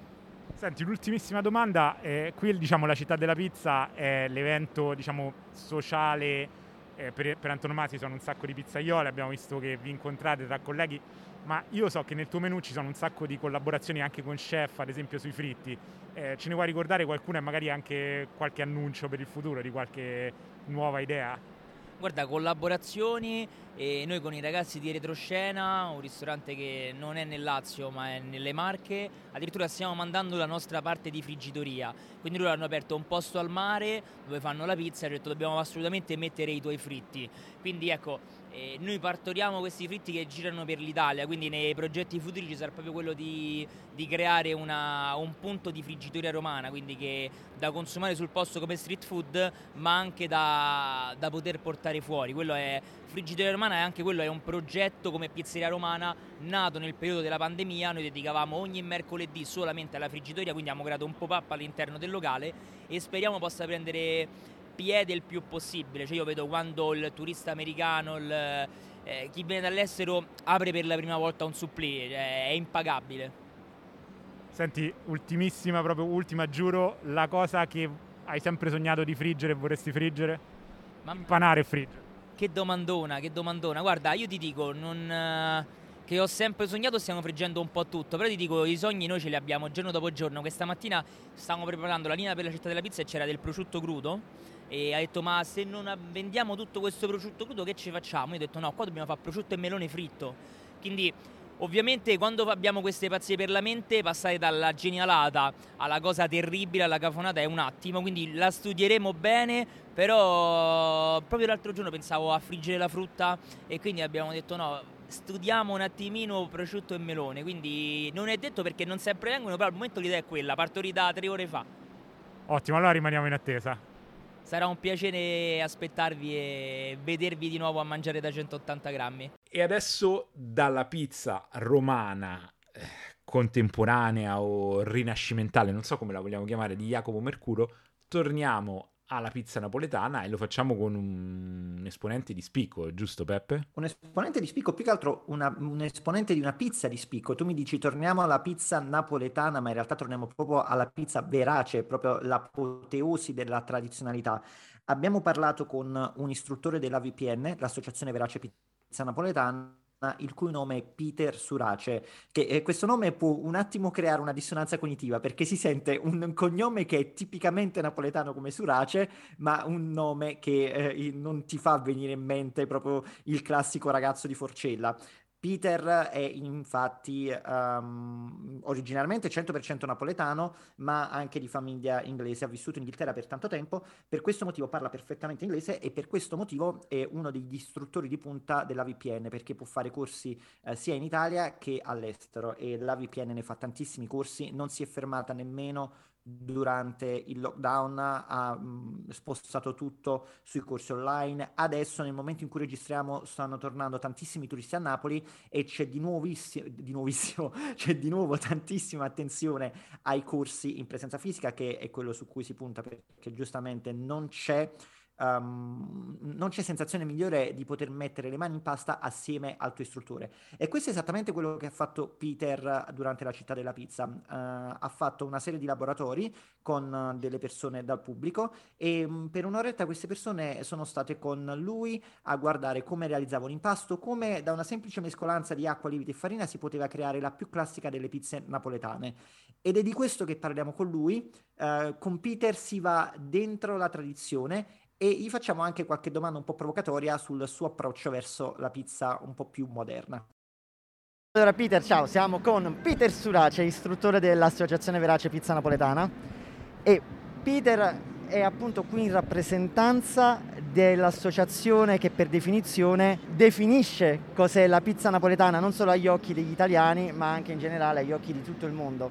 Non andiamo adesso nel dettaglio di rappresentare, di raccontare cos'è l'associazione Verace Pizza Napoletana, anzi io a Peter, a te ti chiederei, come rappresentante di un'associazione di questo tipo, cosa significa per te essere parte di un festival che comunque mette in risalto gli stili di pizza di tutta Italia, anche non napoletana, anche in stile napoletano ma evoluto, contemporaneo, differente, chiamiamolo come lo vogliamo. Un tuo pensiero su tutto questo? Eh, devo dire che è un traguardo enorme vedere che la pizza napoletana e la pizza in genere comunque ha tutta questa attenzione intorno a se stessa, da un piatto praticamente di una tradizione centenaria, anzi di 200 anni riusciamo ancora a fare interesse intorno al mondo pizza e questo penso che è una dote che ovviamente solo la pizza ci permette di farlo. Devo dire, il festival eh, è molto variegato ed è bello proprio per questo, perché si vedono tanti stili diversi. Poi ovviamente ognuno apprezza quello che piace al suo palato, quindi da questo punto di vista penso che la scelta la fa il consumatore in questo caso. Come istruttore della pizza napoletana tu tieni tantissimi corsi e hai la possibilità di tenere anche corsi di dimostrazione in pubblico come li stai tenendo qua alla città della pizza, ma come anche i tuoi colleghi li stanno tenendo allo stand della VPN. Cosa significa per te da istruttore essere il depositario e il tramandatore di una tradizione che ha comunque secoli di storia alle spalle? È sicuramente una responsabilità importante perché trasmettere è forse una delle cose più complesse, soprattutto trasmettere in maniera, non voglio dire impersonale, perché comunque il lavoro del pizzaiolo è un lavoro artigianale, però mettendo, come si dice, tutto quello che sono le conoscenze dalla tradizione, però combinandole praticamente con quello che è la tecnologia di oggi, ovviamente oggi sappiamo molto di più di quello che facciamo, magari prima era più un qualcosa di empirico, quindi lo si faceva perché lo si sapeva fare, però se qualcuno chiedeva di che cosa si trattava magari non si era in grado di, di saperlo descrivere. Forse questo che oggi riusciamo a, a riempire questo vuoto è con le conoscenze, infatti devo dire l'opportunità di riuscire a venire in contatto con un pubblico e cercare di trasferire quell'interesse che poi è la vera motore trainante perché noi diciamo sempre sono cinque gli elementi per fare la pizza perché l'acqua, il sale, il lievito, la farina però poi c'è la passione e se uno non è guidato dalla passione difficile che riesce a conseguire penso i risultati che desidera. Quindi eh, devo dire è veramente bello riuscire a trovare gente che accomuna la stessa passione per una cosa che come posso dire è parte della nostra storia perché da napoletani penso che la pizza ci rappresenta però ora possiamo dire che la pizza veramente ha conquistato il mondo. E a proposito di questo in un'epoca in cui la conoscenza è alla portata di tutti e chiunque può ottenere informazioni sulla rete su un modo di realizzare la pizza napoletana, su uno dei tanti modi di realizzare la pizza napoletana che anche vanno oltre quelli del disciplinare stabilito dalla VPN, oggi come oggi, che responsabilità ha un'associazione come la Verace Pizza Napoletana nel fare chiarezza tra quello che è la pizza fatta secondo disciplinare, quindi dal vostro punto di vista secondo tradizione, e invece altre tipologie di pizze che comunque sono il frutto di un'evoluzione di quella che è la tradizione napoletana? Eh, questa è una domanda ovviamente che ha molte sfaccettature perché ovviamente da, da tradizionalista per me esiste solo una pizza napoletana, poi tutte le altre sono delle, delle, delle imitazioni nel senso che poi prendono spunto da quella idea, perché poi noi ci dobbiamo sempre ricordare che la pizza nasce per una necessità, non nasce per un diletto estetico. Forse quello che oggi, come posso dire, rende il mercato più variegato è proprio che ci sono delle mode che vengono, come posso dire, entrano nel mondo pizza. Però noi sappiamo che le mode comunque vanno e vengono posso pensare come ci si vestiva con i pantaloni a zampa dell'elefante, si è tornati ai pantaloni magari a sigaretta e da questo punto di vista le mode passano, però le cose quelle vere, quelle là che hanno, come posso dire, una struttura dietro che è stata fatta veramente dal tempo, perché solo il tempo di solito è in grado di creare quel metro, no? di, di resistere a qualsiasi cambiamento. Ovviamente noi non siamo refrattari al cambiamento perché noi siamo sempre stati interessati alla tecnologia della pizza, perché capire cosa succede penso che è il vero segreto, anzi probabilmente non c'è un segreto, perché nel momento in cui uno capisce è più facile raggiungere l'obiettivo che vogliamo ovviamente per noi stessi raggiungere. In questo caso ovviamente io sono un tradizionalista come ti ripetevo e quindi per me la pizza si fa in, in una sola maniera, poi le altre maniere sono belle però come posso dire bisogna vedere se riusciranno a resistere 200 anni come questo prodotto tradizionale della pizza napoletana è stato in grado di fare. Ultima domanda e ti lascio andare. La pizza può essere veicolo di cultura, storia e tradizioni napoletane al di là del cibo?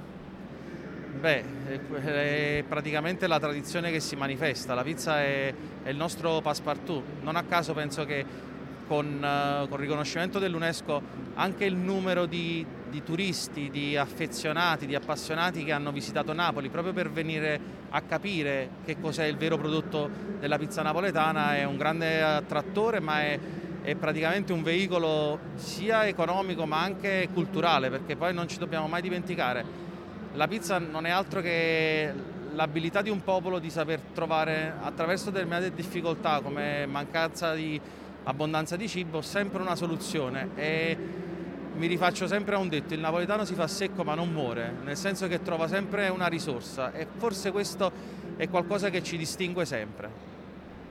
Allora io ti ringrazio Peter, Simon ti faccio una chiusura da telecronista, Peter Sorace, Associazione Verace Pizza Napoletana, la città della pizza, Roma, a voi studio. Anche qui devo dire veramente delle, delle perle, anche qui ci siamo veramente addentrati su mm, quello che vuol dire appunto, come dicevi tu, tradizione eh, versus innovazione, insomma, eh, veramente degli incontri interessanti alla città della pizza. Direi che abbiamo abbracciato un po' tutto, napoletana, romana, alla pala, uh, pizza contemporanea, diciamo che è stata una fritta, esatto, diciamo che è stata una bella panoramica del, di quello che appunto il panorama italiano può offrire, anche se c'è ancora molto di più, però questi sono un poco i capisaldi di quello che rappresenta la pizza nel nostro paese.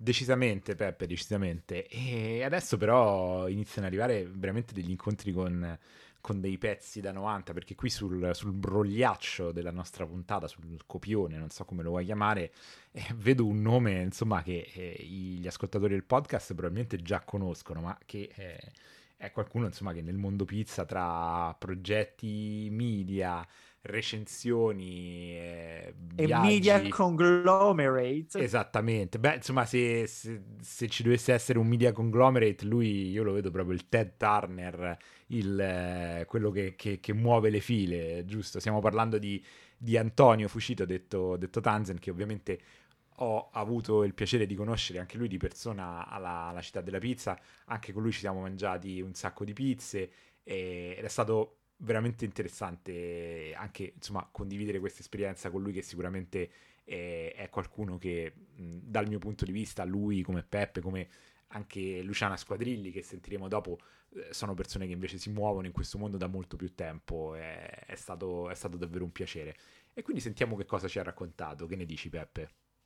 E io direi che possiamo andare a oltranza perché siamo arrivati a un certo punto della giornata in cui eravamo in fase di scazzo totale, non sapevamo più chi intervistare, abbiamo cominciato a intervistarci tra di noi. Sì, assolutamente, eravamo arrivati al punto in cui dopo eh, non so quante, quante, decine di fette di pizza, magari anche qualche, qualche birretta, quella, almeno parlo per me, insomma, eh, la lingua si era decisamente sciolta, la panza era piena e quindi abbiamo proprio iniziato a eh, piazzare il microfono eh, davanti a, a, a, chiunque ci capitasse a tiro, però sono uscite delle cose molto interessanti. Sentiamo Antonio Tanzen. Com'è la sensazione di essere tornati finalmente a un evento in presenza? Al netto del caldo, sensazione fantastica perché vedere persone che condividono uno spazio, seppur con tutte eh, le restrizioni attuali, è fantastico, meraviglioso, proprio ti riempie il cuore ed è una cosa che adesso ci stiamo accorgendo che ci mancava invece tantissimo. Senti Antonio, noi stessi ci siamo conosciuti ieri per la prima volta, nonostante avessimo già parlato per il podcast. quante persone hai conosciuto in carne e ossa qui alla città della pizza con cui hai parlato fino adesso solo online, solo a distanza? Un po' di, un po di lettori, un po' di pizzaioli, un po' di addetti eh, lavoratori del settore che, con cui avevo fatto tante cose online, tante chiacchiere, tanta condivisione, non è stato possibile incontrarli prima. E questi sono proprio quei momenti in cui possono nascere sinergie o comunque dare un volto a quello che è sempre stato online. E quindi per me fiere come questa, la città della pizza, sono fondamentali per ciascuna persona, per ciascuna realtà, per ciascun giornalista o meno, per poi dare un volto a quello che, di cui si è sempre parlato online e per farsi venire delle idee, perché in realtà sono molto stancanti ma anche estremamente stimolanti. Senti, quante pizze hai mangiato fino adesso qui alla città della pizza? Ah, meno del solito, credo meno di tre al giorno, posso fare molto di più. E le migliori, quelle che, che, che ti senti di consigliare?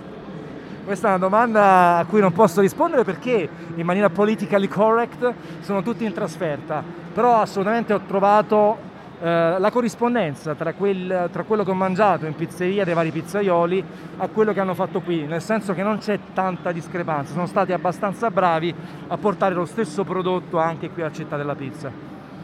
Questo, questo, direi che gli fa onore perché sicuramente non è facile uscire dalla propria pizzeria, dalla propria comfort zone, se vogliamo usare un altro termine, giusto? Assolutamente sì, e poi tra le altre cose tanti di questi pizzaioli si trovano nel primo boom post lockdown, zona bianca anche nel Lazio, giornate di sole meravigliose. E nonostante questo hanno mantenuto fede agli impegni, sono state presenti anche qui per il contatto con il pubblico perché non è soltanto una vendita del prodotto al, al cliente finale, è anche una maniera per farsi rivedere e per condividere un momento tutti insieme. Visto che si parlava di intervistare chiunque ci capitasse a tiro, io a un certo punto, microfono alla mano, non potevo che intervistare Simon, perché lui ormai aveva intervistato me Avevi intervistato me, lo sai che non mi ricordo. Eh, io penso proprio di sì, Peppe. Eh, adesso è tutta una memoria confusa. Mi sembra Va un sogno. non fa niente. In, in, nella, nella, fase in cui stiamo rimontando questo episodio non ci ricordiamo neanche più chi ha intervistato chi, per cui io direi passiamo direttamente all'intervista che ho fatto a Simon. Città della Pizza, siamo qui con Simon Cittati, cofondatore, creatore e co-conduttore, anzi scusatemi, fondatore, creatore e co-conduttore di Che Pizza Podcast. Simon, tu hai creato il tuo podcast appena sei mesi fa, lo scorso novembre, sei già media partner di un evento importante come la città della pizza, come ti senti? Mi sento come un uovo di Pasqua sotto l'albero di Natale, un po' fuori posto, perché qui ci sono così tante persone che ne sanno più di me, ma io ho creato il podcast proprio per questo, per imparare e per incontrare tante persone e quindi in realtà no, sono felicissimo, però ti devo dire che un po' di sindrome del primo giorno di scuola ce l'ho avuta perché io di pizza sono un appassionato, appassionato mangiatore, appassionato pizzaiolo casalingo, ma decisamente non ne so tanto. Però eh, a parte un po' di timore iniziale, eh, questa è stata, una, è stata e, e, e, è tuttora una grandissima occasione per imparare e ovviamente poi per abbracciare per la prima volta dei, dei veri e propri amici come, come te che ho conosciuto, ho incontrato per la prima volta qui, nonostante sono sei mesi e passa che ci parliamo online a tutte le ore. Quindi una gran bella esperienza. Il tuo background giornalistico è evidente quando intervisti i pizzaioli, nonostante tu dici di non avere tante competenze in materia, in realtà sai sempre fare le domande giuste. Come riesci a creare questo feeling empatico immediato? Ma eh, sai, bisogna essere un po' cazzari, no scherzo. no, in realtà mh, sono molto curioso, credo che questo sia quello che mi aiuta e mi piace molto la pizza, quindi più o meno mi invento sempre qualche cosa da chiedere, poi ovviamente la paura magari di dire qualche cavolata c'è sempre, però devo dire che sono anche tutti stradisponibili e stracontenti di essere qui, si respira, si respira veramente un bel clima, spero, spero, di tornare alle prossime edizioni, già sto pensando a tantissime cose, voglio lo studio della città della pi- de, di che, che, Pizza Podcast e, e, di Pizza Dixit e di Garage Pizza, voglio, non lo so, la, la prossima volta verremo molto agguerriti. Ti aspettavi quando hai creato il podcast che in così pochi mesi avresti addirittura avuto uno stand con il tuo logo sopra in un evento del genere? Assolutamente no, non era nemmeno nelle, nei miei più reconditi sogni. E è, è, bello perché per me questo è una cosa 100% passione, lo faccio per divertimento, per, eh, per conoscere più cose a livello personale ed è proprio questa la cosa che, che mi affascina di più, è, è, qualcosa che faccio puramente per me stesso, non c'è non c'è un interesse economico dietro e, e quindi me lo godo, me lo godo completamente. E è, tutto, è tutto eh, apprendimento, è tutto esperienza e non ho, non ho nessuna pressione e quindi me lo godo al 100%. E allora nella migliore tradizione del nostro podcast ti rimbalzo la domanda che tu fai tutto, a tutte le volte a tutti i tuoi ospiti. I progetti per il futuro? I progetti per il futuro? Beh, eh, diciamo che ora che siamo in due e quindi la, il nostro team è cresciuto del 100%, eh, ci piacerebbe sicuramente eh, aumentare il numero delle puntate e quindi uscire con più frequenza. Non è facile perché eh, non è né, né, per te né per me Peppe il lavoro principale, però sicuramente ci piacerebbe molto perché eh, il successo di pubblico per fortuna c'è e quindi ci piacerebbe poter offrire sempre più contenuti ai nostri ascoltatori. E, e poi soprattutto devo dire adesso che insomma si è un po' riaperto tutto mi piacerebbe cominciare a viaggiare e ad andare a fare esperienze sul territorio sulla pizza. Le, le, idee non mancano, le, le, aspirazioni nemmeno e quindi eh, bah, eh, semplicemente tanta voglia di continuare a, a, fare esperienze nel mondo della pizza. Comunque mi è piaciuta be- tantissimo l'espressione che siamo cresciuti del 100%, dovremmo essere assunti come growth hacker in qualche azienda importante. Sia- siamo effettivamente cresciuti del 100% come staff, Peppe, siamo passati da 1 a 2. So è... E abbiamo fatto una media partnership. Ciao! Ciao! Come stai? Come ti chiami? Io Daniele. Daniele, piacere, io sono Peppe. Che ci fai qua? Io sono Peppe. Che ci fai qua alla città della pizza? Eh, io ci sto qua perché devo fare, devo fare, devo provare a fare la pizza. Ah, vuoi provare a fare la pizza? Ma sai che se vai vicino a Peter, lui ti fa anche mettere le mani nell'impasto? Eh? Se vuoi provare a fare la pizza, vai vicino a quel ragazzo, si chiama Peter, lui ti fa anche mettere le mani nell'impasto. Ok. Allora, il momento del bambino è stato stupendo. Fantastico. è stata, una, sì, è stata una, una, guest star che non ci aspettavamo, e, ma questo è, rientrava anche un poco nel nostro obiettivo di intervistare chiunque ci capitasse a tiro. Allora, Roma, città della pizza, siamo qui con, eh, dopo Antonio Fucito, il secondo ospite eh, che bissa a Che Pizza Podcast, Giuseppe D'Angelo. In realtà non bissa Che Pizza Podcast perché è il co-conduttore, quindi non è proprio un vero e proprio ospite, ma eh, chiediamogli, Peppe, siamo tornati agli eventi in presenza, torniamo alla città della pizza, tantissimi incontri, tantissime persone che si incontrano per la prima volta, sensazioni da questo primo evento in presenza dopo un anno e mezzo di pandemia e un euro nel, nel salvadanaio per chi dice pandemia. La sensazione è che non capisco perché stai parlando a così bassa voce che a stento ho capito quello che hai detto. Cioè perché stai, mi stai facendo questa intervista così basso a basso? Non sento niente. Per renderti la vita più difficile, Peppe. No, ti volevo chiedere le sensazioni eh, tornati a un evento in presenza dove ci siamo conosciuti e abbiamo ritrovato anche tanti amici dopo un anno e mezzo di pandemia, dopo un anno e mezzo chiusi in casa. No, per me è una sensazione straordinaria perché tralasciando la passione per la pizza e la voglia di ritornare a essere tutti quanti assieme in un evento che comunque mette assieme tanti appassionati, ma soprattutto che ti permette di conoscere tanti amici vecchi e nuovi, di parlare con quelli che sono un po' i tuoi idoli, i pizzaioli che comunque segui tanto a distanza, che sia sui social o che sia leggendo articoli di giornale e scoprire che parlando con loro comunque che sono persone che hanno tanto da raccontare, tanto da dire, hanno una storia dietro, ma al di là di tutto la cosa bella è sentirsi di nuovo vivi, siamo di nuovo vivi, ci vorrà un poco di tempo per tornare alla normalità che ci siamo lasciati alle spalle,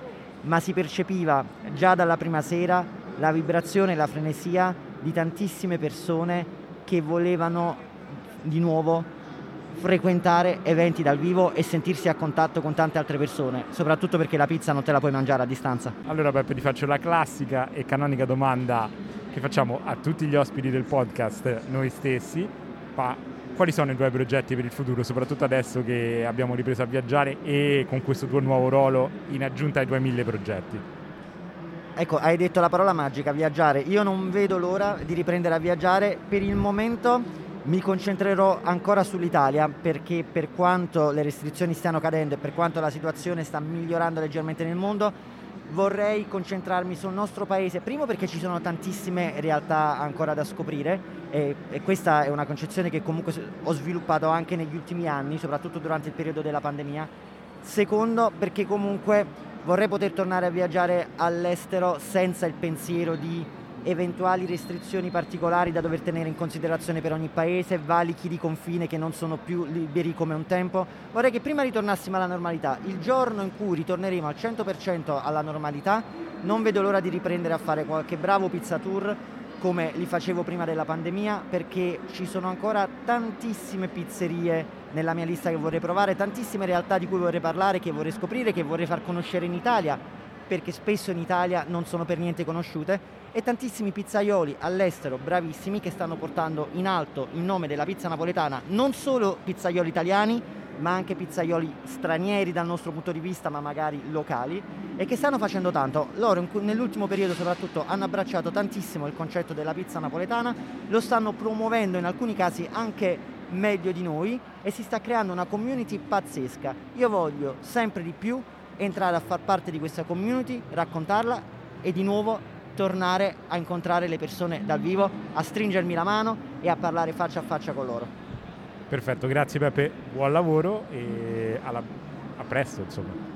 Grazie Simon, ci rivediamo nel podcast. Insomma, Mark Zuckerberg avrà introdotto il metaverso, Peppe, ma noi abbiamo fatto le meta interviste, nel senso che ci siamo intervistati a vicenda, un po' come... Come si, esatto, come si suol dire, ce le siamo cantate e ce le siamo suonate. Ce le siamo cantate e ce le siamo suonate. E quindi poi eh, abbiamo deciso di rimediare a questa cosa andando un po' in giro col microfono, ma evidentemente facevamo paura, oppure le persone pensavano che fossimo, non lo so, la RAI, una cosa serissima, anche se dubito perché sembravamo due scappati di casa, anche a quel punto della giornata. Ma eh, fatto sta che eh, abbiamo un po' faticato a trovare eh, dei mm, partecipanti, insomma visitatori della città della pizza da intervistare, erano tutti molto impegnati a mangiare la pizza, ma abbiamo fatto un uh, giro, diciamo, a un certo punto abbiamo iniziato proprio a sederci ai tavoli, io credo che eh, ci mancasse poco che ci prendevamo le fette di pizza dai piatti della gente.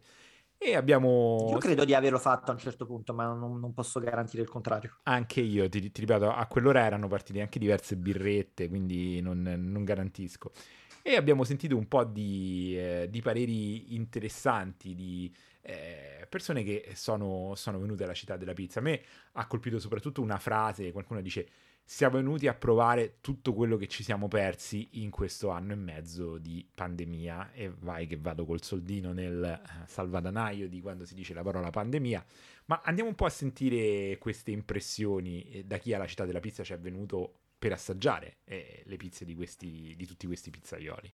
Signor Merlo, lei si è mai trovato in un contesto circondato da tante pizzerie di alto livello? Ah, noi siamo dei grandi amanti della pizza e in realtà siamo venuti proprio da, da Barcellona, abbiamo, abbiamo, preso un volo con tutti i test del caso chiaramente per venire qui e provare eh, le varie pizzerie, i vari maestri della pizza perché poi in realtà non è che stiamo parlando qui della classica pizzeria, qui sono dei veri e propri maestri della pizza. Allora Luca, tu sei di Roma come tutti immagino? Sì, sì, sì, sono di Roma e amico di Simon da una vita e sì, di Roma decisamente, non mi sono spostato mai. E allora proprio per questo ti voglio chiedere, visto che a Roma c'è una cultura della pizza anche diversa da quella napoletana, essere in un contesto del genere dove c'è tanta pizza di tipo differente, però soprattutto anche tanta pizza napoletana, che effetto fa un romano? Allora, io culturalmente ero portato alla pizza napo- eh, romana da, per, per, abitudine, quindi bassa, scrocchiarella e quant'altro. Poi avendo sposato una mia moglie, essendo di origini napoletane, sono stato introdotto a Napoli alla pizza napoletana e da lì è nato un amore, quindi sì, mi piace la pizza romana, ma preferisco ad oggi una buona pizza napoletana. A Roma voi avete una concezione di pizza, a Napoli ne abbiamo un'altra Adesso venite in un evento come questo, come lo vivete? Ti devo dire la verità, quello che dici è vero in parte, nel senso che ormai grazie a persone come voi il concetto tanto di pizza romana a Roma o pizza napoletana a Napoli vale fino a un certo punto, cioè ci si sposta, si va a provare la pizza a Napoli perché si vuole provare la pizza in generale nelle sue diversità e peculiarità anche eh, culturali. Quindi noi eh, l'altro giorno siamo andati a mangiare una pizza napoletana a Roma, buonissima. E comunque a parte queste cose l'evento secondo me è super interessante perché è una banalità dirlo, ma puoi provare ciò che in un anno intero non potresti mai provare, lo fai in un giorno solo. Tantissime pizze, soprattutto le esperienze che ti portano i pizzaioli che ti spiegano come fanno l'impasto, come fanno la farina, quale tipo di mozzarella usano, quale tipo di provenienza di ogni prodotto e questo è oltre che assaggiare le pizze secondo me un'immersione totale in quello che è un, eh, una visione del, proprio della cultura che sta intorno al food e secondo me è, è super, veramente super. Allora adesso sentiamo invece un'altra voce da parte del pubblico. Come ti chiami? Ciao Gaia. Gaia, è un piacere avere la tua opinione e soprattutto è un piacere fermarti mentre stavi per mangiare una bella fetta di pizza fumante. Ma ne hai mangiate altre fino adesso, no? Sì, ne ho mangiate, questa è la terza, però ecco siamo più di uno perché pure per poter assaggiare più pizze abbiamo fatto così, siamo dati appuntamento qua, stiamo assaggiando più cose tutti insieme. Ed è bellissimo, è bello, ecco, a parte qualcuno che già conoscevamo di, di Napoli, tipo Isabella Descham che adoro la sua frittatina di pasta, è divertente, è proprio divertente un evento del genere. Guarda, noi io dico a Napoli perché a Napoli abbiamo comunque tante realtà interessanti, abbiamo questa abitudine di... Puoi mangiare comunque, ti posso anche riprendere mentre... Comunque abbiamo, abbiamo questa abitudine di organizzare mega pizzate quando si poteva fare, proprio per andare in pizzerie interessanti con menù molto variegati e fare la degustazione. È un'abitudine che si porta anche a Roma o, o perlomeno avete realtà che vi invogliano a fare qualcosa del genere? Allora, degustazione, io fondamentalmente non ho mai fatto una cosa del genere, comunque a Roma ognuno si prende la propria pizza romana, no? Fina e ognuno poi se la mangia per sé. Però c'è forse la cosa della pizza a taglio, no? Qua a Roma che va tantissimo e quindi ti lascia quella cosa, no? Un po' adesso mentre mi facevi la domanda mi ha fatto pensare proprio alla pizza a taglio, no? Che vai in una pizzeria romana, te ne prendi una fettina, e magari così te ne puoi assaggiare più di una. Però ecco, la pizza tonda no, tendenzialmente no, non, non facciamo mai uno share con altre persone. La mia me la mangio tutta io. Tu mi dai l'opportunità invece di chiedere il punto di vista di uno del nord, perché abbiamo parlato con tantissimi romani, classica domanda, pizza romana, pizza napoletana, ci sono barriere culturali, ma tu vieni da Ivrea. Al nord, qual è la cultura della pizza nel tuo territorio, perché comunque la cultura della pizza si sta espandendo tantissimo al nord, nelle città grandi, nelle città piccole. Io vorrei avere proprio il punto di vista di uno che viene da una cittadina. Ivrea non è piccola, non è enorme, però... Allora, beh, io sì, ho vissuto anche a Torino, quindi posso dire sia di una città piccoli, piccola come Ivrea che eh, Torino. Secondo me la cultura della pizza è minore che quella che c'è a Roma e vabbè, senza toccare Napoli e ehm, non c'è una qualità media così alta come si può trovare a Roma e poi una cosa che a me disturba ormai da abituato a Roma è che non ci sono i fritti. Quando vai a mangiare la pizza non ci sono antipasti, si mangia solo la pizza su a nord. Non potevamo non concludere con le interviste agli organizzatori della città della pizza. Gli organizzatori della città della pizza in realtà sono quattro. Ogni anno abbiamo sempre gli stessi autori che sono Luciano Pignataro, Tania Mauri, Luciana Squadrilli e un quarto a rotazione che è un pizzaiolo, quest'anno è stato Simone Padoan che purtroppo non abbiamo avuto modo di incontrare per intervistare, ma abbiamo intervistato una delle organizzatrici che voi già conoscete perché è stata ospite del nostro podcast. Sto parlando di Luciana Squadrilli, grandissima giornalista, grandissima professionista eh, nel campo del eh, giornalismo gastronomico, soprattutto specializzata molto in pizza. E sentiamo un po' cosa ha da raccontarci. Dulcis in fundo, per lei non per noi, Luciana Squadrilli anche lei già ospite di Che Pizza Podcast, abbiamo avuto il piacere di conoscerla di persona qui alla Città della Pizza. Luciana, le tue impressioni da curatrice del festival, siamo finalmente tornati agli eventi in presenza, come è andata, come sta andando e come è andata questa Città della Pizza 2021? Allora, direi tutti quanti felici di vedersi, rivedersi finalmente di persona, sia i pizzaioli, sia chi, chi ha partecipato. Ieri sera era sabato, c'era anche tanta gente, anzi so che eh, purtroppo c'erano poi i problemi di, di capienza giustamente per uh, rispettare le regole, però insomma direi che tutti aspettavano appunto un, un appuntamento dal vivo no, in cui vedersi. Io purtroppo non ho seguito tantissimo il resto della manifestazione perché sono stata impegnata su stand up pizza praticamente tutti, tutte e due le giornate di sabato e domenica e sono contenta di aver visto anche lì dei pizzaioli giovani o comunque insomma non famosi, no? non quelli di cui si parla sempre, eh, che hanno fatto delle cose molto interessanti. Gli abbiamo dato quest'anno come per alzare l'asticella della sfida un ingrediente misterioso che gli abbiamo svelato al momento, Presidio Slow Food e quindi loro magari erano arrivati con un'idea di pizza e, e hanno dovuto improvvisare, cambiare tutto al momento, per cui insomma è stata una, una bella sfida, eh, noi ci siamo divertiti. Ricordiamo velocemente ai nostri ascoltatori del podcast Stand Up Pizza, qui alla Città della Pizza, un contest per pizzaioli emergenti, vero? Sì, diciamo, senza limiti di età, non, non, è solo per pizzaioli giovani, è per pizzaioli appunto che magari non sono ancora famosissimi, conosciuti al grande pubblico, ma che fanno delle cose interessanti. Noi, loro hanno mandato le candidature, li abbiamo selezionati e sono venuti qui appunto a è una sfida, è una gara, c'è una competizione anche perché chi vince la prossima edizione della Città della Pizza avrà la sua casa, quindi da, da, titolare ed è stato bello che c'era qui il vincitore della scorsa edizione appunto con, con la sua casa che tra l'altro mi raccontava che dopo questa vittoria insomma, ha ampliato il locale, è, è stato molto... gli abbiamo portato fortuna, quindi spero che succederà anche con il vincitore di quest'anno. Fantastico, senti, hai mangiato abbastanza pizza? Decisamente sì, eh, dalla, dalla, pizza senza glutine, insomma la pizza alla pala romana, un po' tutte le tipologie, anche i fritti, diciamo che non sono dimagrita in questi giorni. Senti, la, la sorpresa più grande che hai assaggiato in questi giorni di città della pizza? Oddio, non posso dire sorpresa perché le conosco molto bene, ma le frittatine di Isabella Deschamps sono sempre fantastiche. Luciana ti lasciamo andare perché sei distrutta e quindi non, non ti tratteniamo oltre, ma grazie ancora. No, Peppe ha una domanda per te, scusami, non te ne puoi andare? Io non potevo fare a meno di fare anche io una domanda a Luciana, sono contentissimo che quest'anno siate riusciti finalmente di nuovo a portare in porto la città della pizza e quindi cosa ci aspettiamo dal futuro della manifestazione e se la rivediamo, se la rivedremo anche in altre città? Allora, speriamo di sì, il progetto è quello di tornare sicuramente a Milano e poi magari anche altro, chissà. Eh, io non, non, non, ne so nulla, cioè diciamo non conosco i dettagli e non posso svelare nulla, ma credo di aver capito che ci siano delle novità in programma, però appunto poi quelle le vedremo in futuro. L'importante è che ti avremo sempre a bordo. Grazie mille Luciana. Ciao, grazie a voi.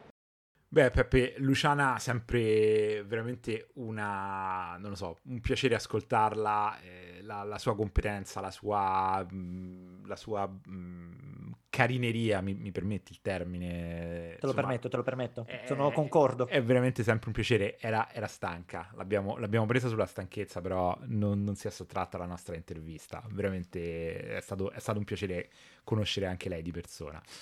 E adesso andiamo, direi, se parliamo di stanchezza, andiamo a concludere con l'intervista a, al, al, Deus Ex Machina della città della pizza, a Emiliano. Anche lui lo conoscete dalla puntata in cui l'abbiamo intervistato. L'abbiamo beccato ormai a, in finale di giornata, in finale di evento stanchissimo, direi.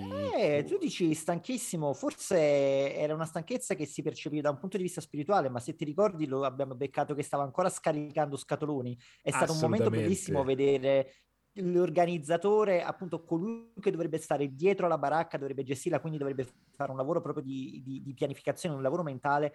È bello vederlo dietro le quinte, sporcarsi le mani, dirigere le cose proprio in maniera fisica e noi l'abbiamo beccato praticamente, l'abbiamo, l'abbiamo tirato via dal suo lavoro per fargli questa piccola intervista. Ma guarda, io penso che un, un grande leader debba eh, debba essere leader per esempio, non, eh, non, perché dice agli altri quello che fare. E in questo penso che Emiliano ha dato una bella lezione perché sì, come, come dici tu, era lì dietro le quinte a scaricare i bancali di eh, casse di vino e altre bevande, insomma, eh, veramente uno sforzo immenso.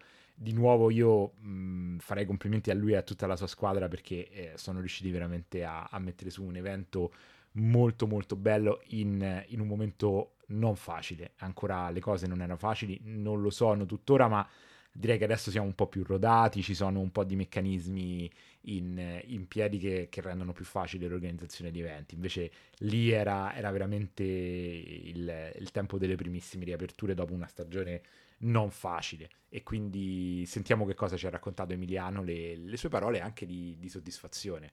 Insomma, dopo, dopo questa edizione della, della Città della Pizza, questo ritorno della Città della Pizza. Città della Pizza 2021 siamo qui, ci eravamo lasciati nell'intervista del podcast dandoci appuntamento qui e ora ci siamo. Emiliano, com'è andata questa Città della Pizza? Finalmente si riparte, finalmente eh, con slancio e fiducia riapriamo le danze per un 2021-22 che si spera sempre migliore. E questo è un messaggio che noi eh, vogliamo mandare con la produzione di questo evento, eh, un messaggio di positività, un messaggio di ripartenza, di, di, di voler credere tutti insieme al, al, mondo della pizza, alla filiera, affinché tutto riparta e tutto, eh, tutto possa tornare, io mi auguro, il più presto il più ehm, normale, anche meglio di, meglio di prima. Abbiamo voluto fare questa edizione proprio andando anche molto contro la volontà di, di parecchie persone. No? Abbiamo voluto farla per, per, dare un forte messaggio devo dire che dopo tre giorni ci siamo riusciti. Abbiamo mandato un bel messaggio tutti uniti eh, in onore e a favore della pizza. Senti Emiliano, questa è un'edizione che ricorderemo in tanti, per me è stata la prima città della pizza, ho conosciuto amici con cui finora avevo parlato solo online come Peppe, Antonio, Tanzer, anche con te ci vediamo per la prima volta. Il tuo ricordo più bello di questo ritorno della città della pizza dopo uno stop forzato? I saluti e gli abbracci con tutti i maestri pizzaioli, con tutti voi eh, e gli sguardi, gli sguardi delle persone che, mm, che, dopo tanto tempo sono rimasti chiusi in casa e anche se non erano chiusi in casa comunque costretti a non, poter, eh, non potersi esprimere. Per cui quello che mi ha segnato, mi ha lasciato questa edizione è la ehm, veramente la, la verve che si vede negli occhi della gente di voler prendere aria e dire ok ripartiamo perché non se ne può più. Senti Emiliano, siamo nel backstage della città della pizza, vediamo il tuo team, sono le otto e mezzo di domenica sera, siamo a due ore dalla chiusura, ma il lavoro è ancora, eh, insomma, siete ancora pieni di lavoro. Sei riuscito a mangiarti qualche pizza in questi tre giorni? Sì, e anche tanta. Io sono uno di quelli che sì, lavora tanto, ma si prende anche quel minuto, minuto e mezzo per, poter, per potersela godere. Sono uno di quelli che si gode il lavoro che fa pur facendolo al meglio, no? sperando di farlo bene, però mi sono fermato, ho mangiato delle, delle ottime pizze, ho anche mangiato eh, ad ora la pizza che per me è arrivata al top della mia classifica personale, quindi ho scalato le classifiche tipo il treno no? Trrr, e, ho preso, e, ho mangiato la prima, la, una nuova eh, pizza che è in prima classifica. Attenzione, ci puoi dire qual è? Ve la dico, Ivano Veccia. Emiliano, intanto noi siamo felicissimi di essere stati presenti, che il festival si è tenuto e che noi abbiamo potuto partecipare anche in maniera attiva come media partner andando in giro a parlare con tanti pizzaioli. Però io voglio ricordare una domanda che ti abbiamo fatto durante il podcast e ti abbiamo chiesto hai un piano B se l'evento non si dovesse fare e tu ci hai detto no, io il piano B non lo voglio, tutto al più lo rimando. Non l'hai rimandato, siamo stati contentissimi, però ora ti voglio chiedere le difficoltà di questi tre giorni? Allora, la difficoltà mm, più che altro è psicologica. È psicologica perché tu vedi eh, che hai un, una macchina che ha girato per anni in un certo modo, ha dato delle prestazioni, no? eh, sai che prestazioni ha dato e volontariamente la devi far girare al quasi minimo dei motori e quindi posso dire una parolaccia, tiro del, tiro del culo. Per cui dover contingentare, dover eh, mettere a freno la comunicazione per noi comunicatori di questo mondo che portiamo eh, negli eventi 30, 40, 50 mila persone, volontariamente frenarla, volontariamente bloccare le entrate ieri sera e far mandare a casa 2500 persone e all'interno avere gli spazi larghi e quindi ci vuole, ci vuole coraggio perché poi tutte le, tante persone non lo, non lo capiscono tante persone non capiscono eh, che significa poter fare un evento a giugno in una location al chiuso dove si muore di caldo. Io non so scemo, io le, le, le, le criticità le conosco, ma dall'altra parte la volontà di dover, fare, di dover mandare un messaggio forte, dire oh raga, tutti insieme, uniti, con tutte le difficoltà che ci sono, però cioè, qualcuno il coraggio ce lo deve avere iniziare, perché è facile iniziare ottobre, novembre, dicembre quando è tutto dimenticato e, e, tutto riparte, e, tutto riparte, alla grande. E adesso che si fa? Stiamo fermi con le mani in mano? Voi che fate? State fermi con le mani in mano? State a casa? No. Io sono un passo che con Michela, mia moglie, ha deciso di metterlo in produzione e dire ok, nonostante tutte le difficoltà, io il mio piccolo, noi il nostro piccolo messaggio lo vogliamo lanciare. Spero di avervelo, che ve l'abbiamo fatto passare questo messaggio. Assolutamente sì, voi avete lanciato un enorme segnale, ma anche il pubblico lo ha lanciato perché fin dalla prima sera, fin dalle 6 di venerdì sera, cioè la prima serata, c'erano già file che si dovevano contenere all'ingresso. Ve l'aspettavate o siete anche rimasti un po' sorpresi considerato tutto quello che abbiamo passato? Guarda, non pecco di strafottenza, eh, me lo aspettavo, eh, per cui c'era una minima paura ma legata alla non, conoscenza del comportamento post pandemico perché fondamentalmente chi, chi cioè, che ne sappiamo noi giovani rispetto a, all'ultima pandemia poteva, o all'ultima guerra come poteva reagire il, il mercato, la gente eh, c'è da lavorare tanto ragazzi perché, perché il problema sociale e psicologico è pesante. Simon, io personalmente ti lascerei a te l'onore di concludere con la domanda di rito, visto che siamo qua proprio in chiusura della città della pizza. Ok, ma Emiliano, io innanzitutto volevo ringraziarti nuovamente perché le parole che hai detto sono bellissime e sono parole dopo un periodo come questo di, di, di speranza, lasciamelo dire, perché se non si ha il coraggio di ricominciare allora non si ricomincia più. Prossimo appuntamento?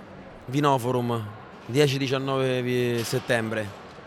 Alla grande, speriamo di fare un'edizione uh, full, full, hybrid per cui vista quella di settembre che era covid, uh, COVID uh, diciamo adattata al, al, post pandemia prima parte e adesso da dopodomani si riparte per, per dare qualcosa al mondo della gastronomia romana invece per la città della pizza ci vediamo nel 2022. Andiamo nel 2022, preparatevi perché vedrete una, vedete una cosa che penso non abbiamo visto in tutto il mondo, ma proprio grossa, grossa, grossa. Non vediamo l'ora, grazie ancora e complimenti. Totalmente cambiata. Simon, ce l'abbiamo fatta, ce l'abbiamo fatta in tutti i sensi, siamo riusciti a incontrarci finalmente dopo tanti mesi di podcasting a un evento live di pizza.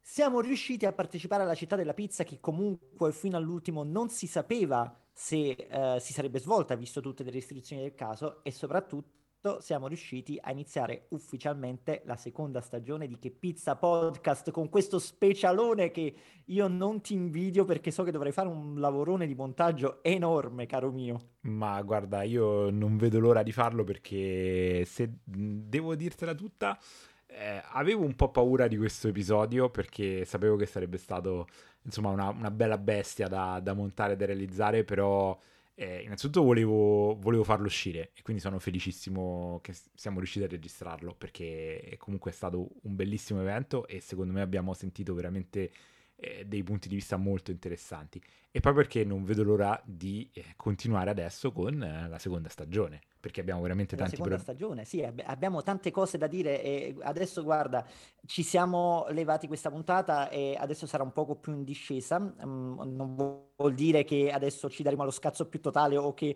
aspetterete altre tre settimane per la prossima puntata. Uh, quello che, um, di cui volevamo parlare e di quello di cui abbiamo parlato già nel teaser della seconda stagione è che adesso ci saranno puntate un po' più leggere, uh, continueremo ad avere ospiti, continueremo anche ad avere speciali di questo tipo, ma affronteremo anche tematiche che ci, permetter- ci permetteranno anche di stare solo noi due al microfono e quindi sarà sicuramente più uh, facile portare avanti questo progetto.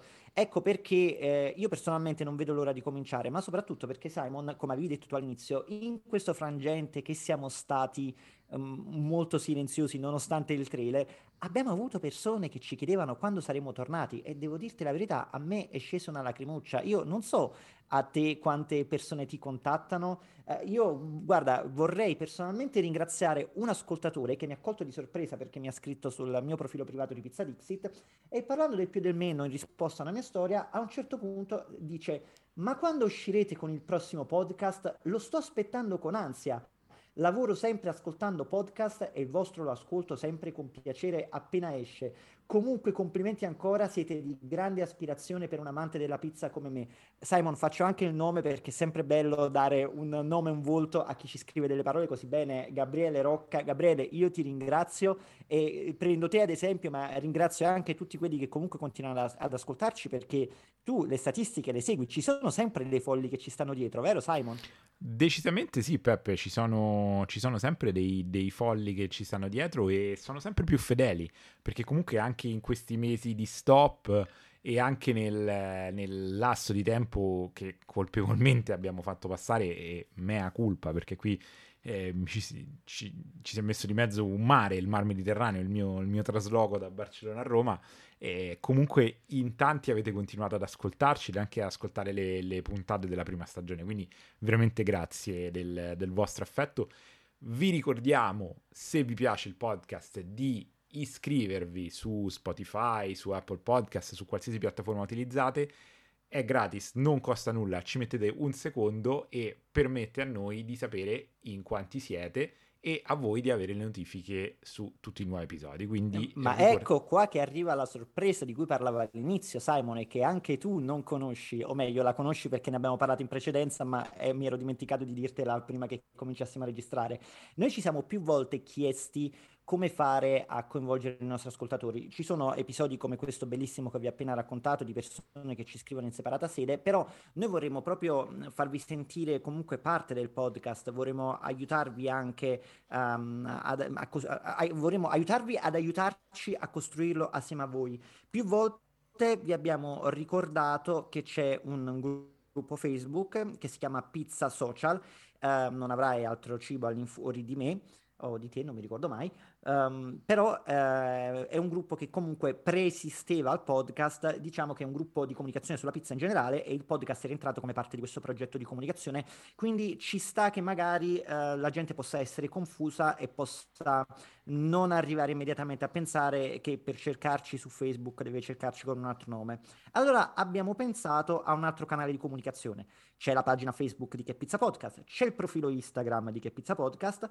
Da oggi troverete anche il canale Telegram di Che Pizza Podcast. Ehi. E cosa... Eh, ti rendi conto? E questo è il sorpresone, Simon. Ma questo è e il bello della diretta. Ma io mi iscrivo in diretta.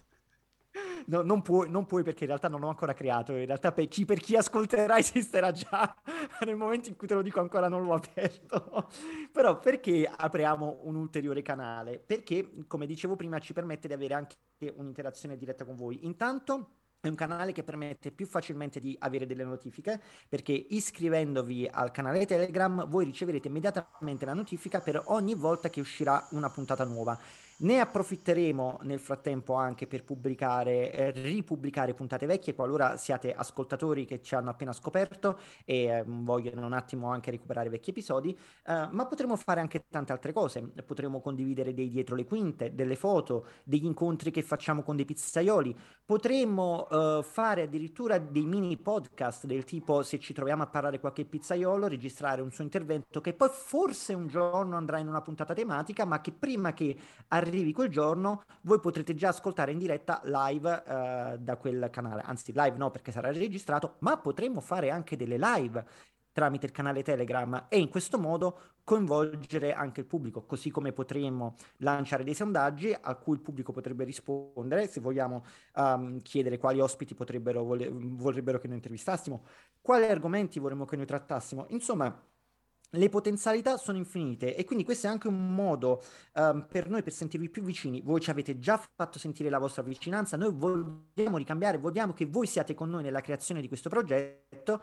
e quindi non so se si sente ma sono particolarmente eccitato Simon di questa cosa per un, un misero canale Telegram che tutti i podcaster hanno e noi non facciamo niente di nuovo però questa cosa mi gasa Simon, mi gasa. Peppe sono gasatissimo anch'io, eh, grazie di questa news ma ce n'è anche un'altra di novità. L'avevamo, sì, l'avevamo annunciata nel famoso teaser che ormai è più di un mese che gira. Siamo. Eh, almeno siamo meno in ritardo del sequel di Top Gun, questo te lo posso dire perché l'hanno appena spostato al 27 maggio 2022, ma comunque questa è, è un'altra storia, sempre come direbbe Lucarelli.